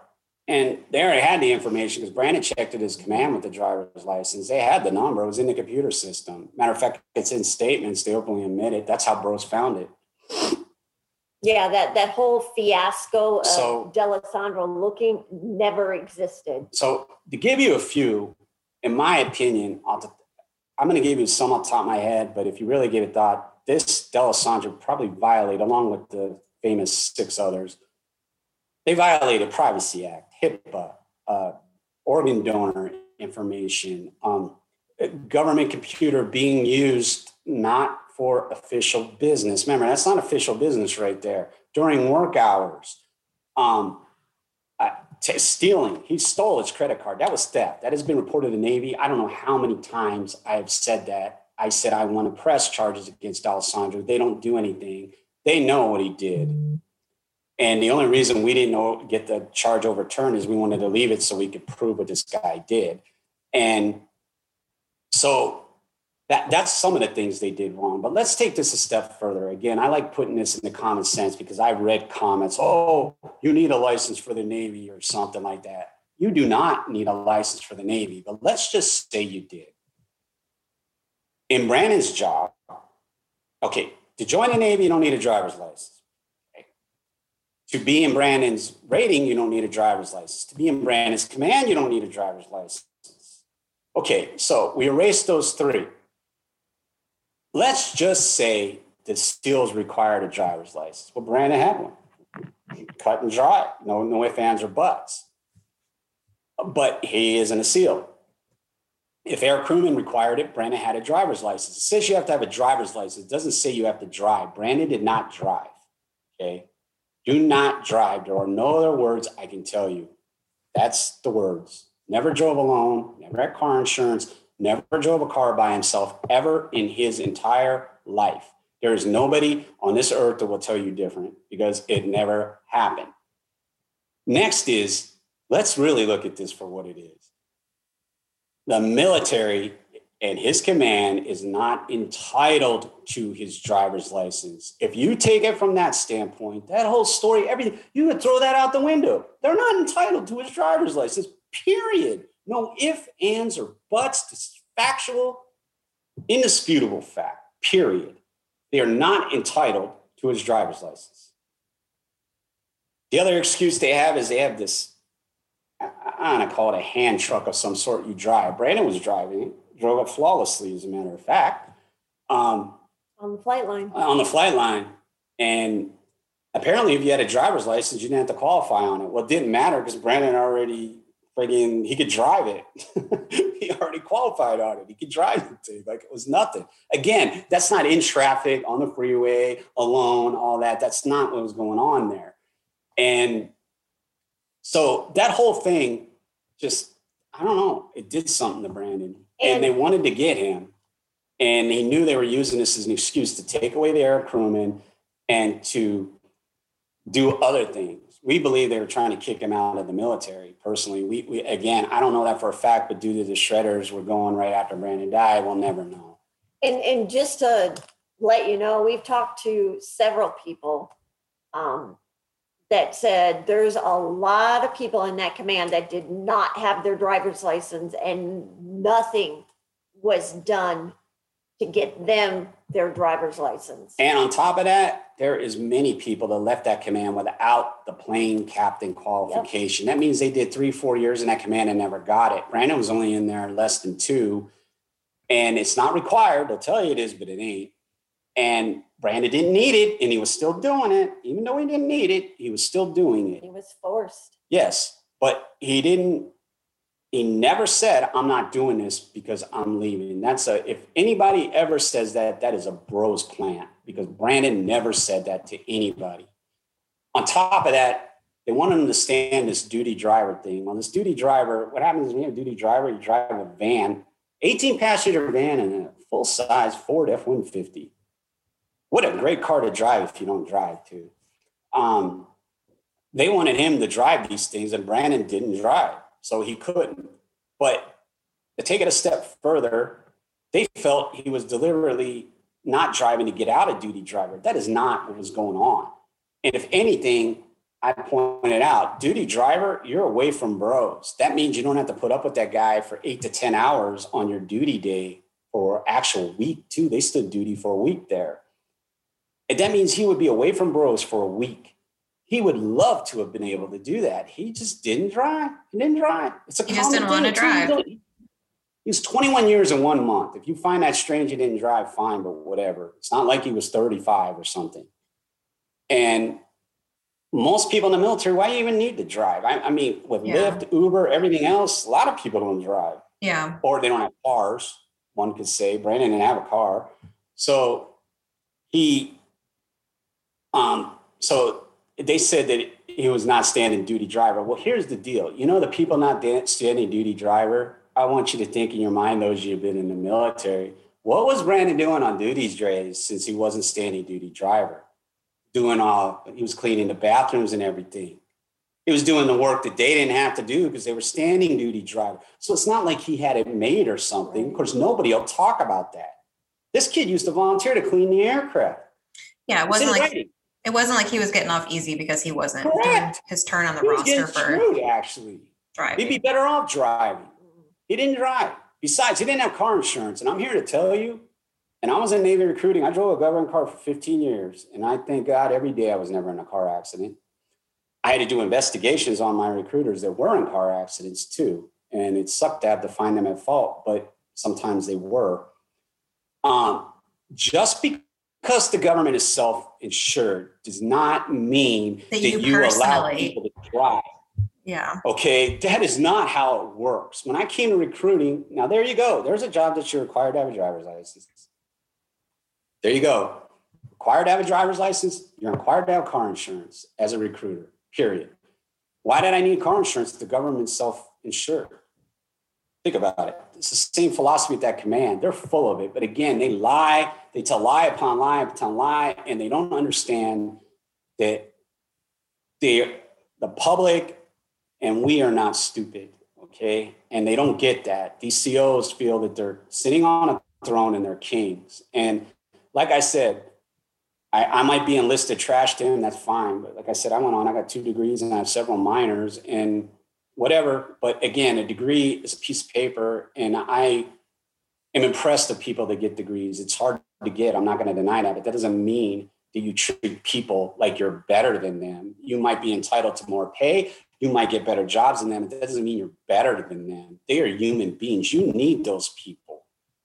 And you are to treat all as equal and fairly at all times. It doesn't matter what their education level is. They are in your command and you are to treat them and look out for their safety. And you are responsible for those people, period. Apparently, unless they die, because then you're not responsible, according at least with Brandon's case. I think the Navy needs to change their, their wording to uh, honor patience respect, and kindness, like Brandon's karate code words, because Brandon got none of that. And nor do we. Yeah, no, we didn't either. And to be treated like that, being retired military, I mean, you know how embarrassing that was to my family?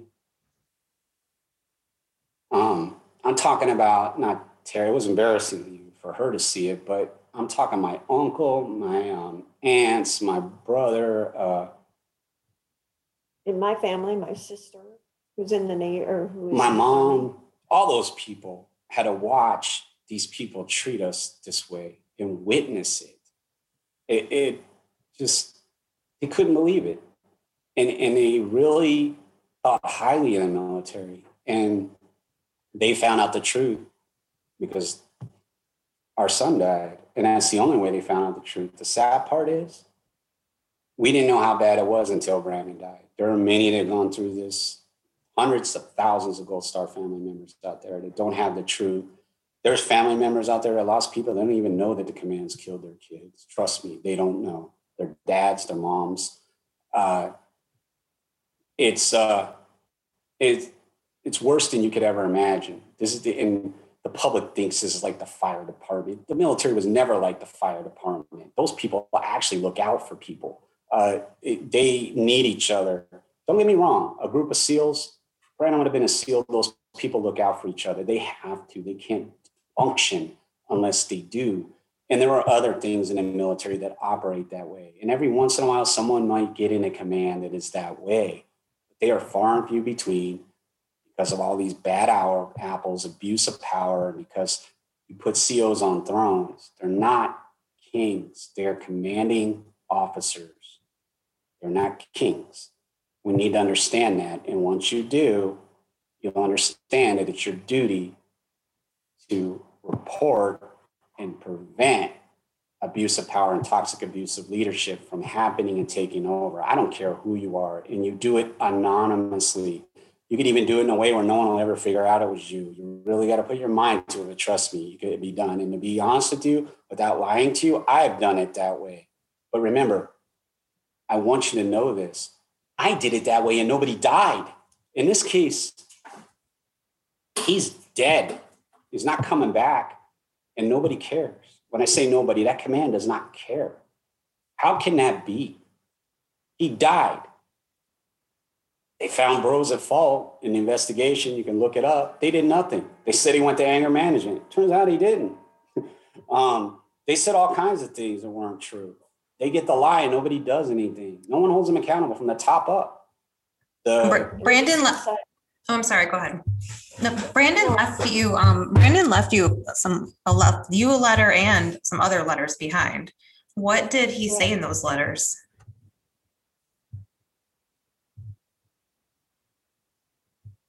And um,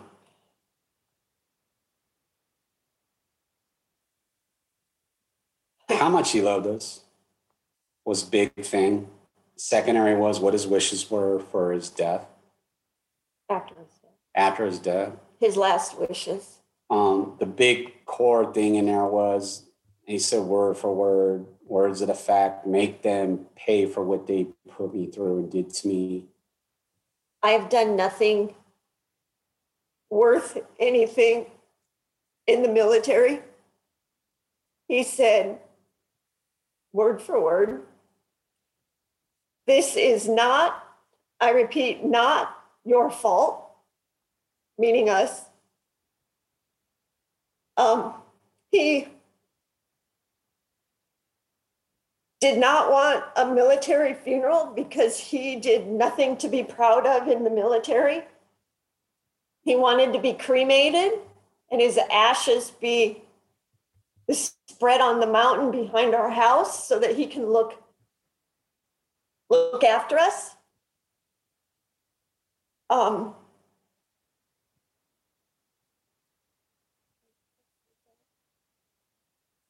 he just said there was nothing we could have done. And he said that uh, he just kept saying he wishes he had more time and how much he loved us. We don't understand that. What he wishes he had more time. We don't understand why it was so pertinent that something happened that day. Again, we don't know the whole story. We're never going to know the truth. Well, we could if uh, the FBI gets involved, and we got our fingers crossed on that because they will put a true spotlight on those people, and they're not going to hesitate to throw them in jail um, unless they tell the truth. But until then, we don't have the whole truth. The other thing is the letter's incomplete. Why do I say this? There were three other girls in the command he left letters to. He left 10 page letters to them. He um, left us five pages. If you read Brandon's letter, we posted it. If you read it, you'll see it's incomplete. When I say it's incomplete, I stand behind two things on it. There's two things weird about it. One is it looks like two different letters. Okay. Uh, it looks like two separate letters put together. And then on top of that, it, when it goes to the next page, it barely flows. It's like somebody took the middle out. And the middle would have been a part where Brandon would have started mentioning names and things and all the evidence that he had. And it's gone. And they obviously took it. And the other thing is, he knew those girls maybe 18 months, 10 page letters to, friends in a command who left statements, you can read them, that distinctly state that they don't understand why he left them a 10 page letter because they didn't know him that well. That's what they say. Why? So, why would he spend all that time leaving them 10 page letters when the ones he truly, truly loved and spent his life with five pages? That does not make sense. There's another indicator. And again, you'll see as we continue and up to this point, there is a preponderance of evidence to show that these people are lying and covering up. But to take it a step further, if you want to do it even a more professional way, use it as an aggregate. If you use this as an aggregate, you will see how bad these people are lying and in the issues and the answers they give and the outright lies. An example is Whitmer claims that D'Alessandro was on the computer validating Brandon's driver's license. Why in the world would you validate a driver's license you're not entitled to? But to take it a step further, Brandon's evaluation distinctly says that Brandon had been standing duty driver for six months. What did they need to validate? I'd love to know that. So that means he gave the order for D'Alessandro to do that. That means he's responsible for the theft. He's responsible for all the violations, everything. Why did the Navy not do anything? Because they don't want to do anything. Commanding officer, he can do whatever he wants. Um, but sorry, I got off track. The letter, that, that was the basics with the letter. Saddest letter you'll ever read. Well, it was for us at least. And most people that read it, reporters, they lose it. Um, matter of fact, anybody that's ever done any research on Brandon, they they read that letter. I remember uh, two people that have helped us tremendously to this point. They uh, did research and they invested. They, they did some research and investigation on the situation, and they. Uh, I remember them emailing me, and they wanted to know who the SOB was that murdered Brandon. They wanted his name um, just to know, of course. And they came to the same conclusions we did, but nobody has never not. The only ones that don't are the people in the command. Like I said, they benefited. You really want to go say you made E6 because you kept your mouth shut about the command murdering a kid? One of your friends, fellow shipmate, murdered, no big deal. They made you an E6. They gave you a Navy Achievement Medal. Why would you tell the truth? You weren't abused. No. You got good evals. You were never abused. Hardest worker. Who kills the hardest, best worker in their command? Please, somebody tell me who does that. Who goes after the hardest, best worker in the command? See, everybody thinks Brandon was a dirtbag because they they read, they glance, they're not reading. Read. Hardest, best worker in the command, in writing by them, backed by statements. Even Bros, go read his statement. He commends Brandon and no end about his work ethic and everything.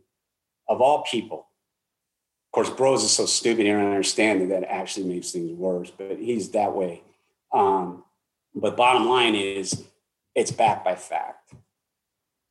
How did you guys uh, start working on the Brandon Act? Who are you? Who did you start working with, and what what what what are the parts of that bill? Well, all started is obviously we wanted accountability and we wanted justice for our son. He asked us to get justice for him. And we would have done it anyway, but I'm telling you, when it's in writing, pretty powerful. Um, so we were spending a lot of time on that, and then we were slowly finding out from others and doing research, and we were finding out all these other Gold Star family members and how many people die by suicide and other ways, and about toxic abuse of leadership and the cause of this stuff. And I witnessed a lot of this when I was in, and I'm not going to deny I turned the other way. But again, I won't tell you, no one's ever died in the command I've been in, and it's not because of me, but no one, uh, uh, if anybody died, I assure you, I'd turn those people in their heart to be with my name on it, too, by the way. They know who turned them in because I'd do it. There is no way I would tolerate a death. Um, no ifs, ands, or buts. I don't care if it was the worst worker in the command and it was on their evals. I don't care. I don't care if it was a drug addict being kicked out. If they murdered someone, I would turn them in in a heartbeat. I'm not going to support death. Sorry, I will not. But so we decided uh, with her sister, Teri's sister, she's retired Army. Um, us three decided to make a difference. And the decision was to write the Brandon Act. So over four month span, we wrote it. And my sister came up with the name, and I have to admit, it seemed, it sounded weird at first. um, but now it's like second nature. But uh, she she helped us a lot um, with getting the bullet points that um, we felt needed to be included in the Brandon Act. Um, the first version is very, very long. Um, because it, it does have, you know, accountability and, um, taking investigations out of the command's hands. Um, uh, what else was on there? Um, that all deaths be treated as homicide until proven otherwise, that, um, they conduct criminal, so homicide is in criminal investigation. NCIS, they investigated death. It's not a criminal investigation. It's a, the, to verify that the ME matches the method of death. Uh, it's not a criminal investigation. So we wanted criminal investigations done and we wanted the COs held accountable. One of the examples I used to Congress was that uh, you had 13 helo squadrons in Norfolk, Virginia. Um, when those captains are due for evals, the ones that had deaths should be put at the bottom. I'd like to believe the ones that didn't have deaths were running their commands properly and cared about their people. I told you, I know sometimes it sounds like this, and I want to reiterate I am not talking about the entire military. There is good in the military. There is a ton of good in there. I'm talking about the bad, toxic leadership, abuse of power. Everyone knows where they are, who they are, and they've been part of it or subjected to it. I'm not talking about the good commands by any means whatsoever, because there's a lot of good in the military, outstanding individuals that serve their country with honor and so we wanted that in there and we so we write it we made a bunch of appointments on capitol hill we, we bought a new car hopped in and drove to dc stayed at bethesda i know you know where that is and um and we uh went our first appointment showed up to the second on time we were sweating breathing hard barely made it and uh, it happened to be with uh, Congressman Moulton's office. And From Massachusetts? yes, they immediately rolled out the red carpet, listened to us. They actually listened to, and um, they said they wanted help. He was a veteran. He wanted help. That same day too. Yes, They called, they, they called called, us back, and we've gone to other meetings, and they did not go well. A couple of them were. I'm not even say who they were. Some, one, couple of people really, didn't care. yeah. Were you, were you And- meeting with staffers or the actual congressman, actual member? Mostly staff? staffers. Okay. One, one when we walked into, we had a meeting and we were there, they checked us in, they were, got the conference room ready. We were seconds from going in it and two people walked in and somehow, some way they put them in the conference room and kicked us out to the hallway. And they must have been lobbyists or some, but that was so unfair. And then the person we were to meet with met with those two and we got stuck with somebody else, didn't even know what was going on. And it was God, I was mad at that woman. When I when I say that, she wouldn't even listen to me. And No. you should have heard the logic she had. Our generals and stuff. Yeah, okay, you're in charge of the gen. You are in charge of the generals, but you certainly ain't. um, And- but And it's such a, a sensitive subject that should not have been in the hallway where people are walking, you know, back and forth and, and listening to the conversation. It's a, it's a private conversation. I mean, we told her how Brandon died. And I know right now, most everybody knows how he died, but at that time, the Brandon Act wasn't even a thing. Um, so to to have to tell her how he died and, and how emotional that was, uh, just just with her, let alone everybody else that was walking past us. and again, we didn't expect everybody to No. support us. I mean, we, we we just had some serious luck. I mean, we went to Yeah, who were some of the good offices? I know you were in, you said, Senator Kaine, Senator so Congressman Long. One could say that was the best one, I guess. but wait, Senator- who was it? Who? Congressman Long. Moulton. Oh, Mullen. Okay. Yeah. Seth. Senator Kaine probably is equally up there. Um, he, uh, we go to his office for the appointment. They like don't know what we're talking about. I'm like, well, we had an appointment and we verified them. And in walks two people. They grab us, two of the staffers. They said, come with us. They take us down to the tram, underground tram. They take us to the Capitol, to his office there. He was voting. He came down to meet us and then he continued to go up and vote and come back down up the vote. And uh, he kept looking at his watch and Yeah. he kept saying, look, it's, it's not that we're on a time thing, but I have to go vote. And he was very polite about it. and he uh, he did that. He spent a couple hours with us. Again, he had a son or some family member. He related to the story. He was very upset. Obviously, that was his home ground too, right there, meaning that uh, Norfolk is his territory. Mhm. And um, then what's funny about that, a tidbit for all of you, don't don't crucify me too bad, but I didn't know he was the running mate for Hillary Clinton. Just so you know that, I had no idea. Found that out well afterwards. That was pretty embarrassing, but it didn't matter. Again, Democrat, Republican, it doesn't matter to me. We're they're here to do a job, and I know they say that, and I know sometimes we don't see it. But the point is, that's how I feel about it. I they could they are the only ones you can go to when it comes to the military that could actually do something. So we had to go to the source that could do something.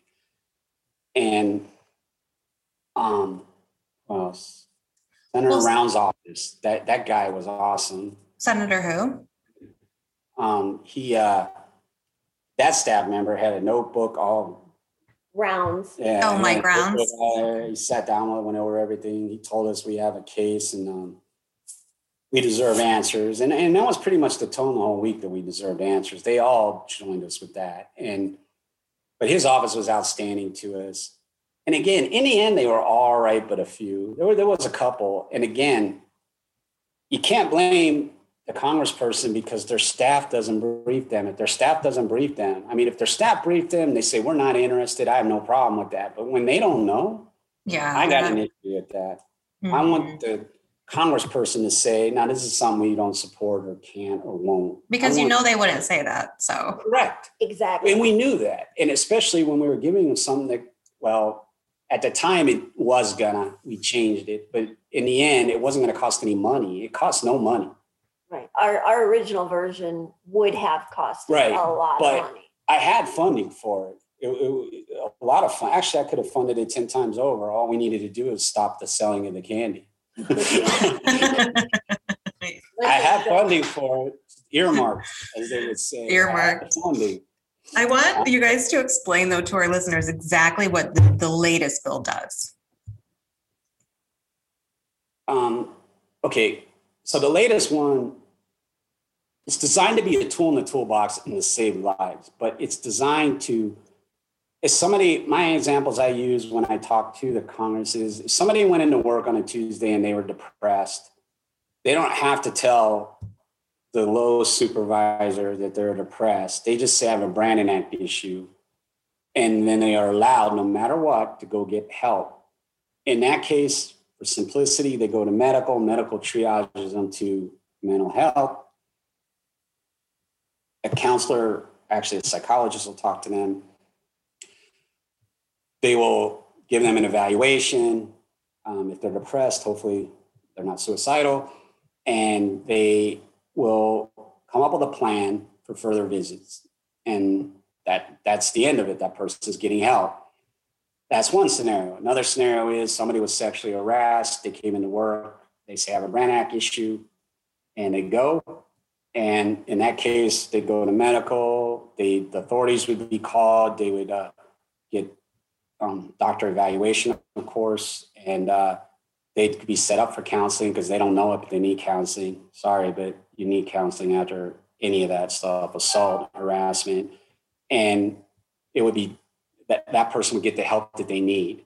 And an, another scenario could be you're having marital problems or something. You just need a shoulder to cry on, or you just need help with anything, literally anything you could think of, you could go there for. Because a lot of times talking to somebody that's neutral, not in the command, is best. On top of that, a psychologist is a professional who can be neutral and help people. I was a Navy counselor and I was very good and I helped many, but there is no way I could give them the help that they can. Besides, let's face it, unless we were in a war zone or something, it, it, would definitely be easier for me to get them over to the professional than it would be for me to try to help them right then and there. I, I mean, it, it, I'd be doing them a service by doing that. If they were uncomfortable with it, they're welcome to talk to me and I'll do everything I can to help them. I always did. I'm just saying, those are the people that can help them and do a plan.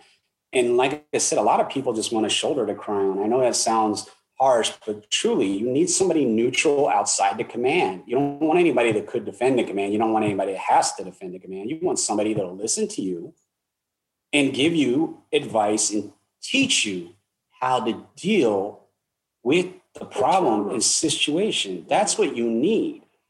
And that is what the Brandon Act is designed to do. But more importantly, it gives you the right to go get it. And you don't have to tell anybody why. Yeah. Okay. Especially the low supervisor. I mean, if you choose to, you could go directly to your E7 and tell them, hey, you know, I'm going to medical for this. Again, it's medical. They're supposed to let you go. Whatever you do, don't go to bros because they won't let you go. Trust me. Um, but in this case, that's what it's designed to do. And it's just a tool in the toolbox. There are other things out there. There are hotlines, there are civilian contracts out there. There are all kinds of other things you're allowed to use. You could use in conjunction if you chose to. I'm just pointing out this is designed for that day you come in and you're just hurting and you need help, or you started hurting later in the afternoon or got bad news or something. It's designed to get you help immediately.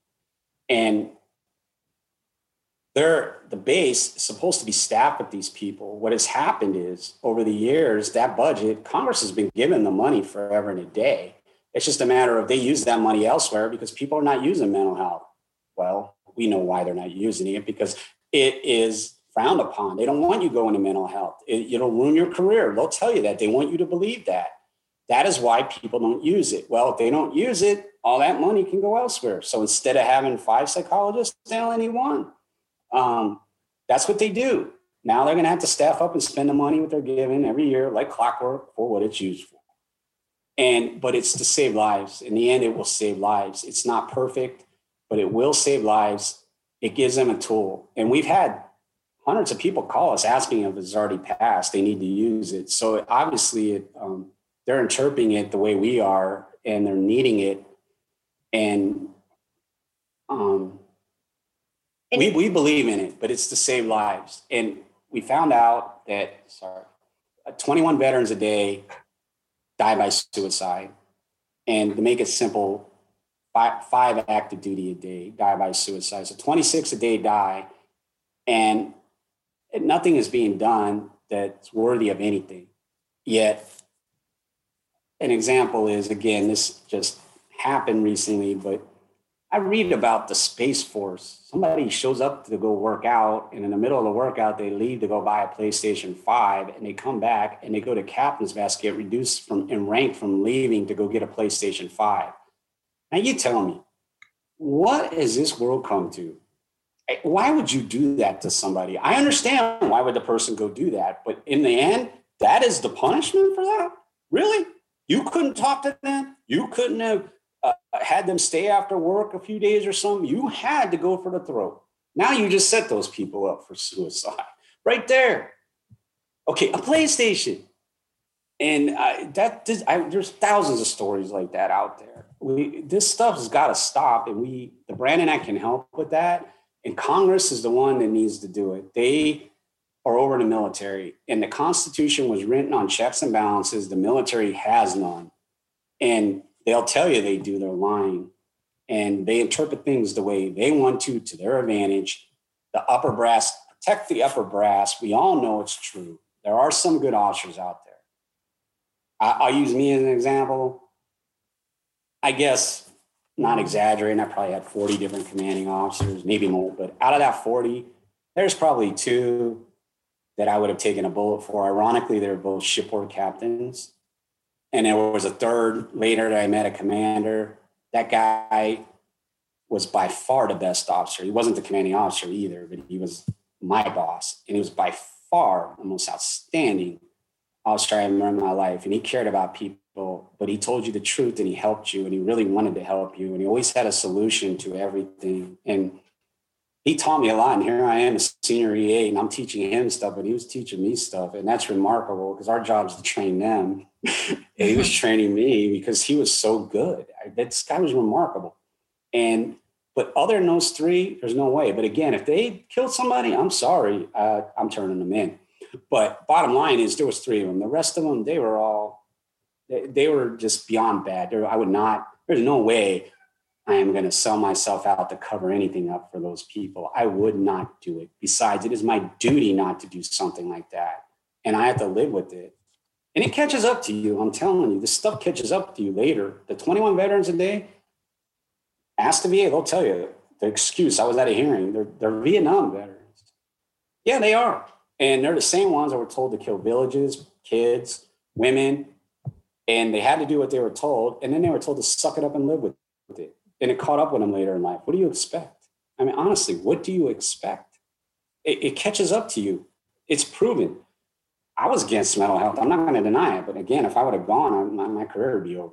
Matter of fact, they tried to set me up a couple times to go, and I wouldn't go because I, there's no way that'll ruin your career just like that. You walk right into their hands. In my time, now it's different. But again, even with the difference, it's still they don't want you going because um, they don't want anybody knowing what's happening to you and what they're doing. They don't want you to know about the PlayStation all the other stuff that goes on. They don't want anybody knowing about it. So that's how they keep total control over you is by not allowing you to speak to anybody. So you feel trapped, and when you feel trapped, unfortunately, that can lead to bad things. Uh, so, so originally the bill last Congress did not pass, right? Um, because it got caught up in the Senate. Correct. It, right. It got it's true, they got caught up in the committee. It passed the NDA on the House side, and it was it was never on the NDA for the Senate side. It was a standalone, though. It was And- a standalone bill. And all it needed to do was stay on the NDA through committee, and the committee took it off. There is no logical reason. We've been told lack of support. No one was there to fight for it. Uh, it cost absolutely nothing. Again, it not even worth hashing out. I just say all people in Congress are good, and I criticize it. It happened, but I can tell you this: there's no doubt in my mind that, um, the advisors, I'll call them, they're they're the devils in the detail on that one. Again, the military they they don't want anything that's going to do something to take away control from them. Even though the Brandon Act really doesn't, it's really mild. Anything, they should pass it because it other things come through that are going to be harsher than that, and they will come down. I mean, we know people working on stuff. There's stuff going to come down someday. If it can get through, you, they'll be fighting that tooth and nail. But this is nothing compared to what will come in the future from others. And it will come. Will it pass? I don't know. But there's change and there's hope. And as about the only thing more powerful than evil is hope. So Well, and you guys got some good news today too. You talked to um, Seth Moulton's office, and what what happened with that? um, they're working on the bill. They're going to reintroduce it. They're working on it and they're excited about it too. He is, he really want, it's really near and dear to him. And um, they did their part last year. They did. And they did a flawless job. And everything they said they were going to do, they did. And they're going to do it again. And um, they're very excited. They have some new staff members. They're already excited and they're working with us. And we just, I mean, we're not starting over. So that was good. That's what the good news is that they're taking it from there and already reintroducing it.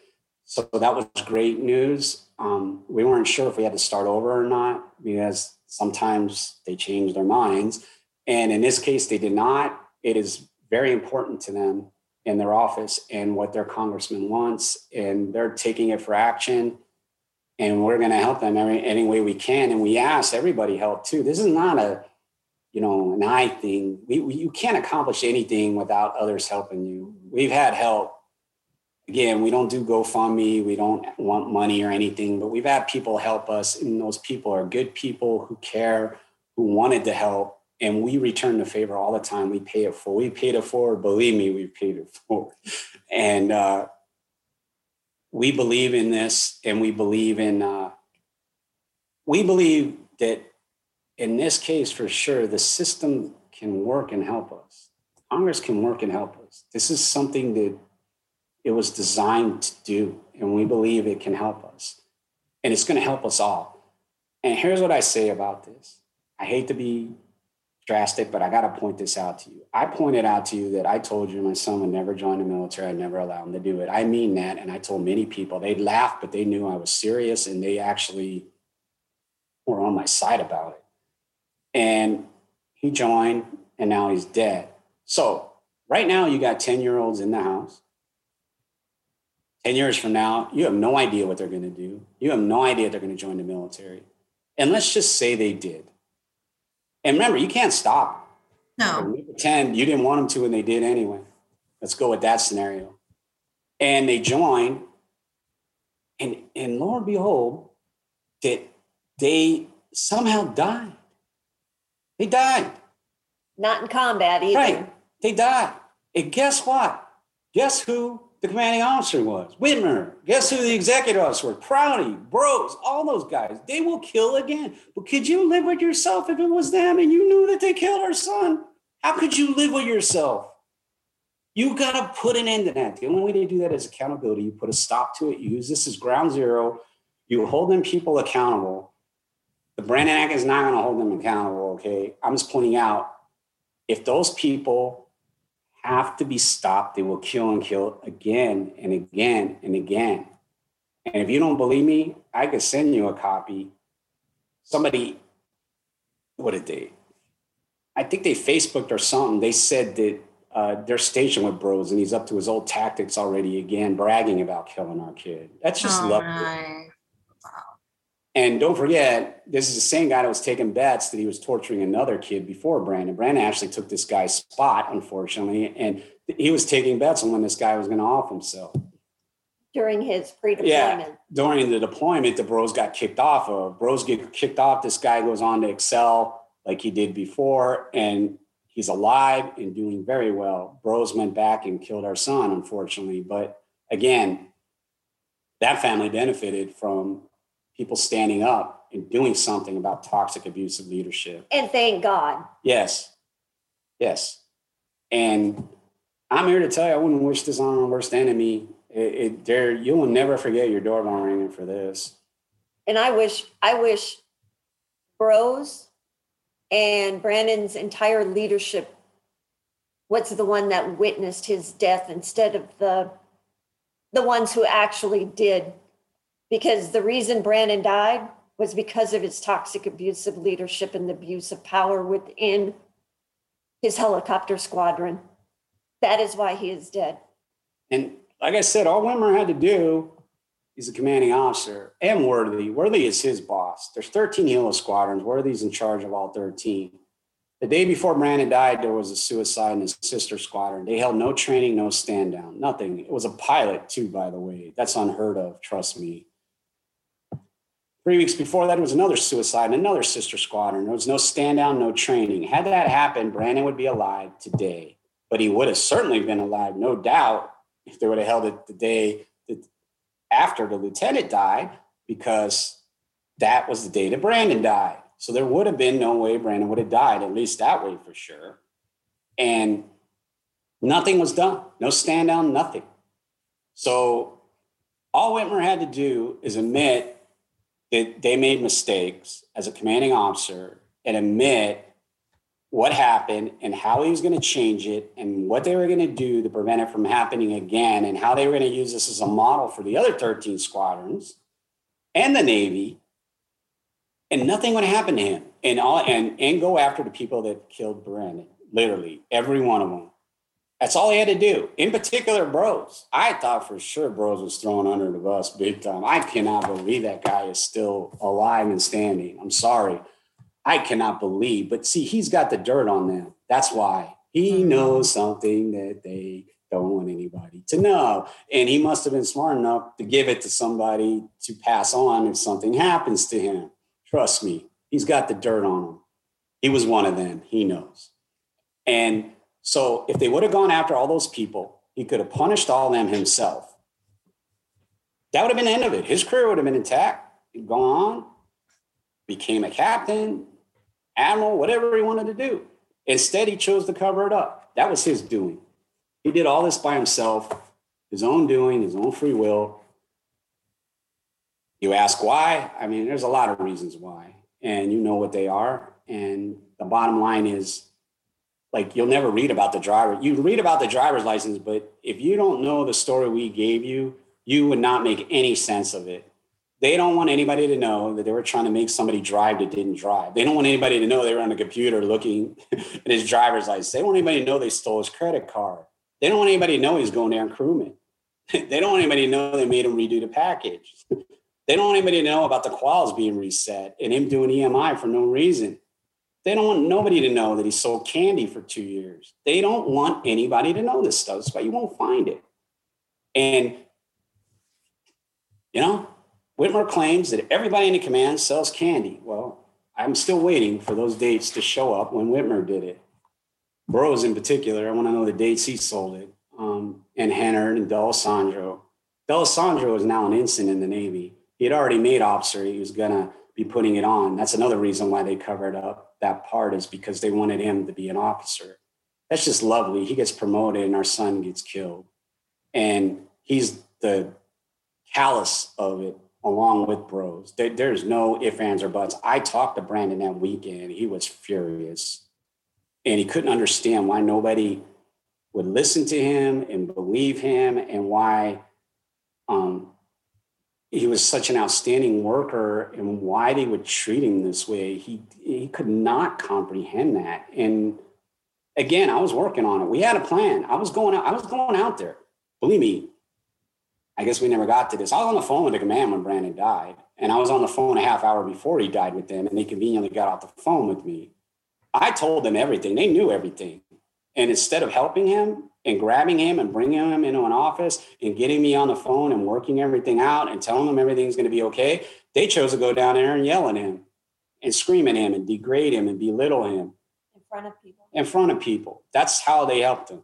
They killed him. I'm sorry. Look up the definition of murder. It fits. I'm sorry. It does. If you look it up, you will see my point. Um, they uh, they are the cause of this. They could have prevented it. They have no remorse whatsoever, none. And it they treated us horribly. They lied. The chiefs coming to the door to tell us Brandon was dead they told them to lie to us and tell us that he was in the hospital alive and he was not. He was dead on the tarmac. Um, Whitmer left our son on the tarmac for eight hours like an animal, dead on the tarmac like an animal. He never went to the hospital. He went to the morgue. And we were supposed to believe he was in the hospital alive. And I was on my way out there when I hung up with uh, Tarkowski the second time. I was on, we were on our way out there, man. That guy, I was going to legal, I was getting an attorney, I, I was going to the news, EOC, you name it. It was gonna, I was gonna have a parade of people. It's gonna be like a um, Men of Honor. That's it, that show. It's gonna be just like that when he marched in with the press. I was gonna do that, trust me. I had it all planned. And uh, I, there is no way I was going to tolerate with those people treat me like that and my son like that for no logical reason and treating others that way too. And um, go ahead. You had something. I'm sorry. Well, I want to thank you guys for being here today, um, and thank you for sharing your story. I know this is not an easy story to share, and um, I look forward to seeing what you guys are going to do with the Brandon Act bill. Um, I definitely do hope that it passes for you. Um, is there anything that you wanted to add before we get off? Um, well, I was just going to ask you if you think your your listeners want to know how he died by suicide. If not, that's fine. I was gonna kind of, I was waiting to see with you guys. I wasn't sure if you guys wanted to talk about that. So I'll leave it up to you. What happened is, again, I'm on the phone, ironically, and they don't want anybody to know about this. It's not, you'll look at the statements, they lie and say that I called because I lost touch with our son. Yeah, that's not why I called. I talk. I have a proof in my phone. I saved it. I took pictures of it. It's hidden in a safe. Trust me, they ain't getting it. Um, the uh, he was talking to somebody all day long, on and off. Brandon. Brandon was, and disappeared. he said that he told her that he was hungry and wanted to go get something to eat. A, sandwich is what she said. We, we believe he disappeared. He ran into Tarkowski. That's the senior listed advisor. And we believe that guy did what he did. And next thing you know, Brandon's flight ops is going on. Brandon runs in. He yells something out to the plane captain. The plane captain ignores him. I'm sure she was confused. Still, you got to remember these guys, these people are paid and qualified to do this job. That's where that qualification came in. If you're rushing qualifications, this is why things like what we're about to tell you happen is people were not properly qualified. And what he said to her was, I'm sorry for what you are about to see. And he runs for the tail rotor of the helo. He jumps up, right? He jumps, misses, and jumps again. Nobody did anything. Nobody tried to tackle him. Nobody did a thing. And oh, by the way, they all, after he did that, they all ran away. Everyone, nobody provided first aid, nothing. They all ran various ranks to various times in the Navy ranks. Every one of them ran. Ran. I'd understand a few of them, but every one of them. On top of that is you do not let anybody when flight officers go and go in a danger area. They let Brandon cross. They're going to use the excuse he was one of them. That's garbage. He was not allowed to cross that line. They allowed him to cross that line. They obviously were not properly trained. His commanding officer did not properly train his crew because they allowed him to go through. Not only did they allow him to go through, after he did what he did, the plane captain, who's in charge of the entire crew, fell to her knees, and it was someone else that called it in. She didn't even call it into the command what happened, and she is supposed to. How is she properly trained? She can't function properly. And I know you don't know how you're going to function when somebody dies. My whole point is if you wouldn't have let them in the area to begin with, I was a, when I first was in the Navy, I was a gunner's mate missiles and we had a danger circle. The launcher would move and we had to hold a key and no one was allowed in the danger area when we were moving the launcher. And if somebody walked in, I had to let the key out and it would stop the launcher and chase them out. That's how it works. You don't let anybody in the danger area, period. You're trained from that from day one you know this. You know not to go in danger area too. Obviously, Brandon had other means, but I'm just saying he. They did not stop him. They should have stopped him, and then they left him on the tarmac. Uh, I guess he was pronounced dead by paramedics. Eventually, they left him there for like eight hours, and uh, for no reason, there's no explanation of why they just left him there like an animal, like a dead animal on the highway, and uh, they didn't care they didn't care one bit. And that part is hard, but the way they treated us is hard too. I mean, you're supposed to be nice to the parents and everything. I mean, the hardest thing, the worst thing that could happen to an officer is losing a sailor. Let's face it. That that happened and they didn't care. How's that even conceivable? What kind of people are we dealing with here? That that that that tells you the story right there. Well, and, and the girl that was um, closest to him at the time of the incident, she's going through some issues right now, and she told her new command that she witnessed this, and their response to that was, "We're hurting worse than you because we lost a sailor." And she's like, "I witnessed it, and he was my friend."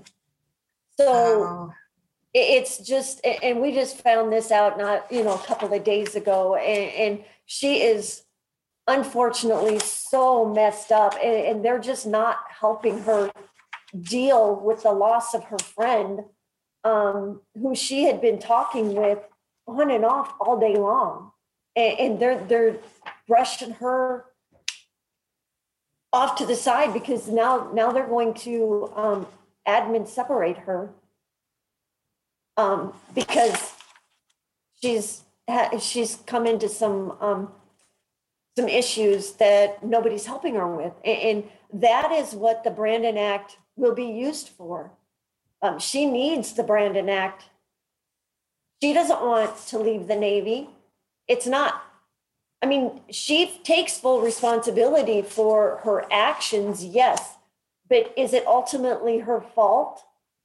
No, it's, it's the fact that HSC 28 did not properly give these sailors who witnessed his death mental health. Which goes back to the original point that we started with, right? Exactly, exactly. And it, it's heartbreaking because we have been, you know, speaking with her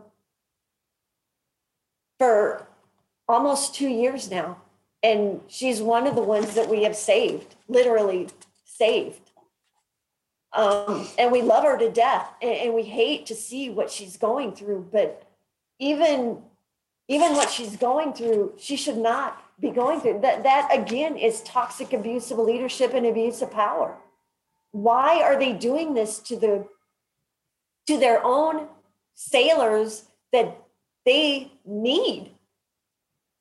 It, doesn't, it just doesn't make sense to us. And, and that is what makes our fight even greater because we know what she's going through and and her toxic abusive leadership doesn't give a rat's ass about her and her mental uh, stability and that hurts that that hurts us because had it been she could use it right now she could have used it january 1st to help her the brandon act to help her get out of the mess that she's in because of what she witnessed. And like I said, I wish Brandon's chain of command was out there instead of the ones that were out there because they are the ones that deserve to witness his death, not innocent people like that. Not innocent people. It's just, it's heart wrenching. No. And all investigations, what little they were, um, to this day, she's never been talked to. She was the closest on the flight line to him. Wow. And he was his friend. Never interviewed by anybody. No, didn't want to hear what she had to say because they were afraid. He was talking to her all day long. They were afraid what he might have told her.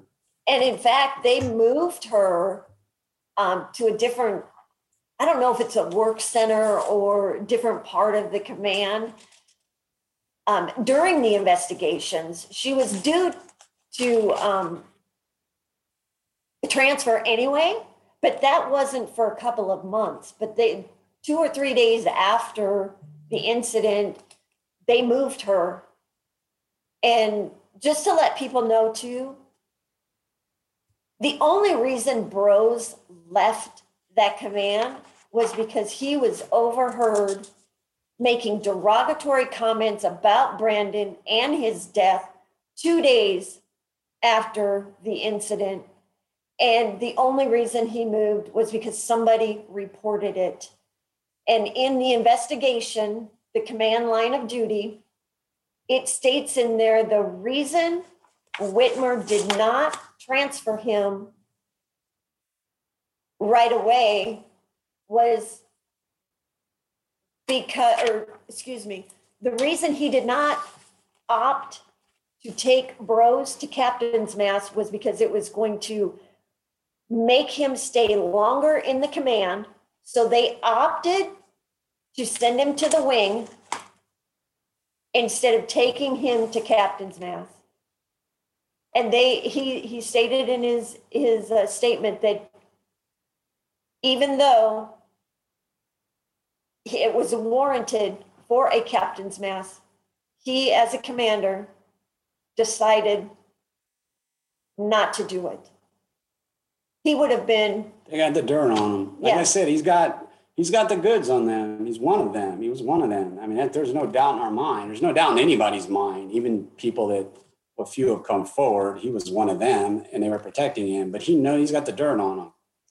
And until somebody penetrates that, it's uh he's just going to continue doing it. and uh, no doubt, you know the uh, the other thing is I, I you know I shouldn't be reading headline. Maybe I, I must follow the news, but anyway, the chief of naval operations He sent an entire Navy message to the Navy fleet on Tuesday telling sailors they cannot be under any illusions that extremist behaviors do not exist in our Navy. We must better understand the scope of the problem, get after the issue, eliminate conduct that is driven by extremist beliefs. So, no doubt this is a leadership issue. We will own this. Five a day dying by suicide, and he's worried about graffiti. And don't get me wrong, this is horrible what happened. My point is, there's nothing, you'll find nothing. And oh, by the way, look up DOD instruction 12. 1020.03, 1020.3. That was implemented in February of 2018. That instruction specifically talks about bullying, hazing, and how it won't be tolerated. DOD ordered the entire military to implement the instruction. It also has in there things of nature. If anybody has done things of this nature, it needs to be turned into them for evaluation. Bros did this for sure. So did the others. Guess what? The military never implemented it ever, and they won't even talk about it. It was never implemented. Yep. It was never Yes. implemented. It was passed, but it DOD-wide. In didn't. February of 2018, had that been implemented, Brandon be alive today because the word would have been out that Rose would have had to tone it down a little bit. Um, and because he knew he could get in trouble through another source. So it, it uh, they didn't implement it. DOD tells orders you to do something, you don't do it. That's pretty wild that you could get away with that. But um, the uh, so anyway, this admiral goes on. He says we must eliminate extremist behavior, corrosive effects on our fighting force.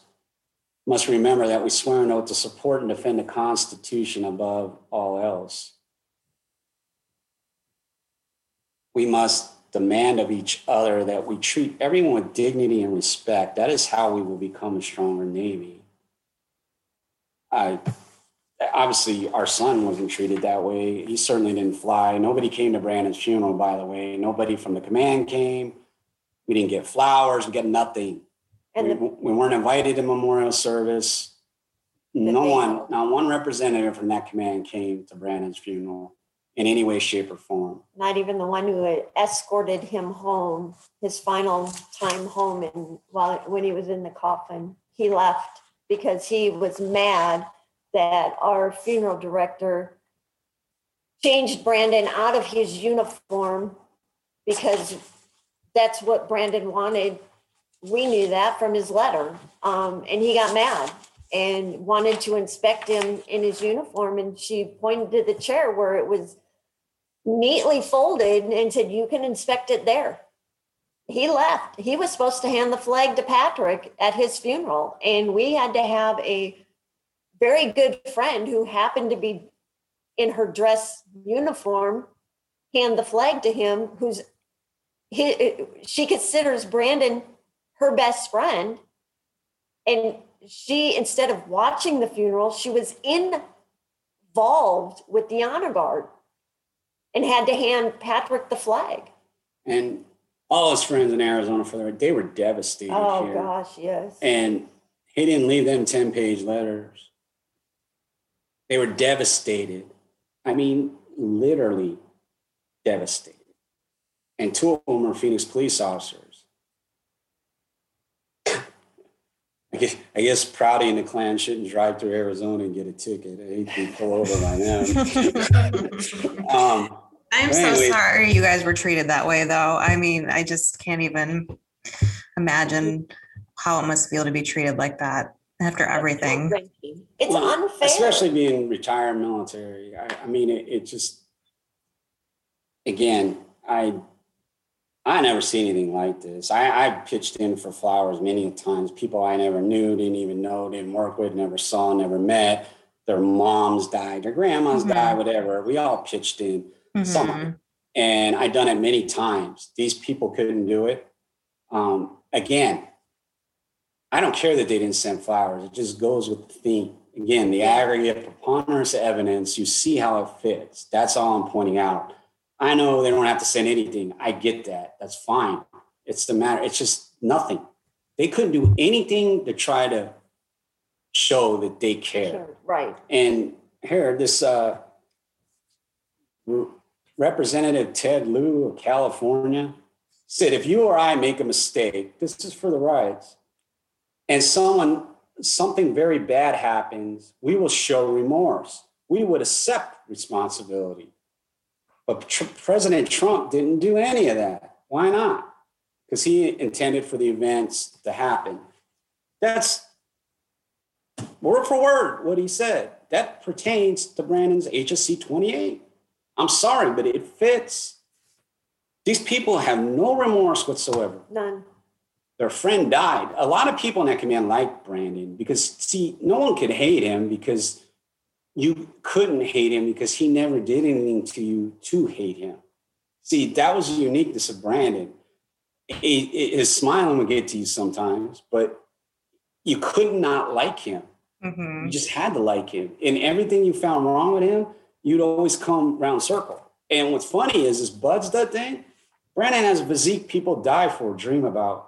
Brandon had nothing wrong with him. He, he was literally flawless. I guess he had a small overhang. He did have braces when he was younger, but um, that's it. The kid was perfect in every aspect. Well, except for during the speech, supposedly um, for Brandon's memorial, the uh, Whitmer made fun of his ears. Oh, that's nice.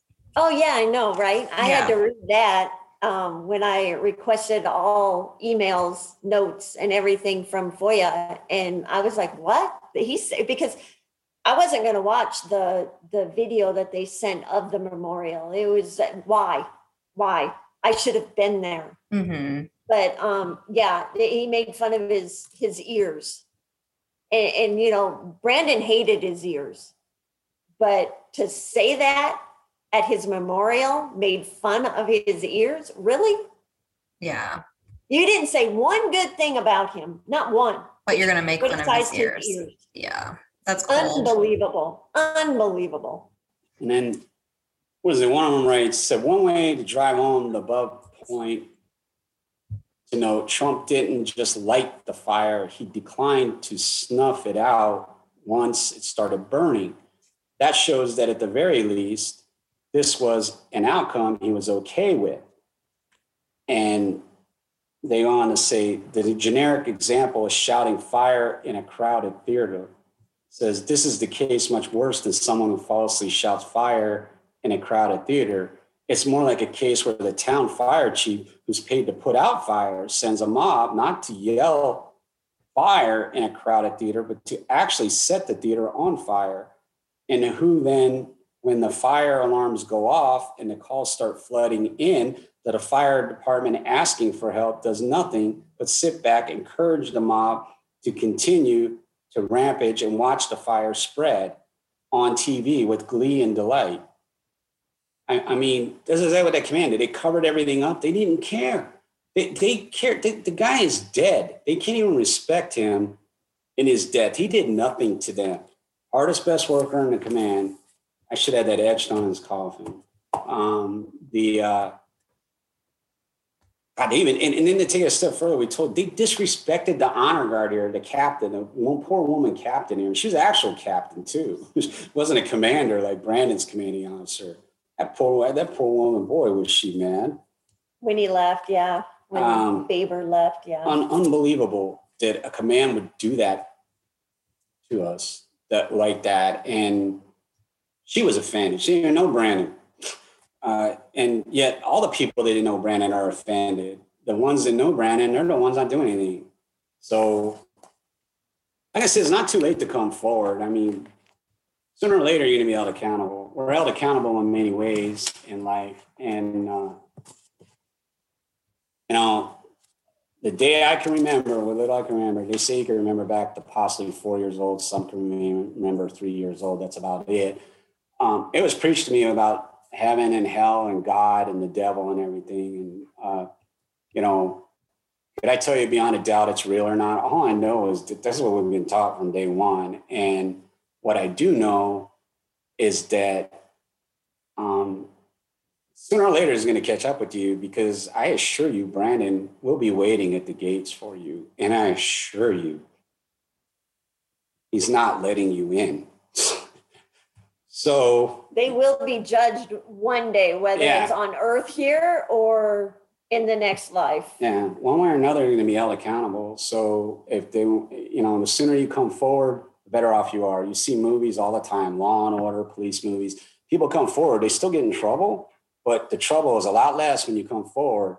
And like I said, you're defending a chain of command. You have no loyalty, no relationship to them, nothing. They, you owe them nothing, and they killed your friend. And if you want to continue, go ahead, because it uh I have no empathy. Like I said, those three girls, I've gone on the record. I'll say it again. You three, sooner or later, you will get a knock on your door by the by somebody, and you are going to be held accountable for not reporting what you knew. Because 10-page letters, he was your friend, and you were lying, and you know exactly what happened. And you refused to help us. He expected you to help us. He put it in our letter. So you know you didn't help. You know what you did. I'm holding you accountable. I am not letting you slide. I don't care what you tell them. You're going to jail. Just know that. So it will happen. The day will We- come. And if, like I said, if we get a knock at the door, it's the FBI, they're coming to tell us that they got justice for Brandon. You get a knock on the door and it's the FBI, trust me, you're leaving in handcuffs. so you better hope that doorbell don't knock because they're gonna knock someday. In my opinion, it's coming. Uh, It's a matter of time. yeah, this pandemic set everyone back and it set a lot of things back for a lot of us. And it changed, probably changed the world literally. And things are not back to normal and it's going to take time, but use this to your advantage to tell the truth, come forward. And again, you ain't doing it for us, do it for Brandon. You Yeah. owe that kid that. You owe him that. Picking a commanding officer over a kid, 21 year old that never did anything wrong in his life, that made you want to smile. I guarantee Whitmer didn't make you want to do that. And you hold alliance to him. But yeah, and the other thing is, you know, a friend of ours calls commanding officers rock stars. They think they're rock stars. You know, rock stars are treated, they get special treatment and all that. Well, I, I take it a step further. I call them war pigs. And the reason I do is there's a song by Black Sabbath. And Brandon liked this song. It wasn't his favorite song, but he liked the song and he liked it in particular. Uh, he liked both versions. Original singer sang it, and then another singer replaced him later, and that singer sang it really well too. So he was kind of like both versions. And anyway, it, the War Pigs goes on. You know what it means. They cause war, generals, and all that, and you don't care about anybody. But anyway, the last line, the last few lines is what I'm talking about, and this is what you need to do. It's saying no more war pigs have the power. Hand of hand of God has struck the hour. Day of judgment, God is calling. On their knees, the war pigs crawling, begging mercy for their sins. Satan laughing spreads his wings. Oh Lord, yeah. So trust me. Like I said, out from day one, we'll see what happens. But I assure you, I'm up there. You know, you better hope I don't know. You, you better hope you die before I do because I'll be helping Brandon. That makes two of us. All right, guys, I hate to wrap it up, but I want, um, for anybody that wants to follow your advocacy, can you tell us the Facebook page to follow or, and also the website? Yeah, the, the Facebook page is um, the Brandon Act. Um, and then the website is www.thebrandonact.org. And it's B R A N D O N, Brandon Act, the Brandon Act.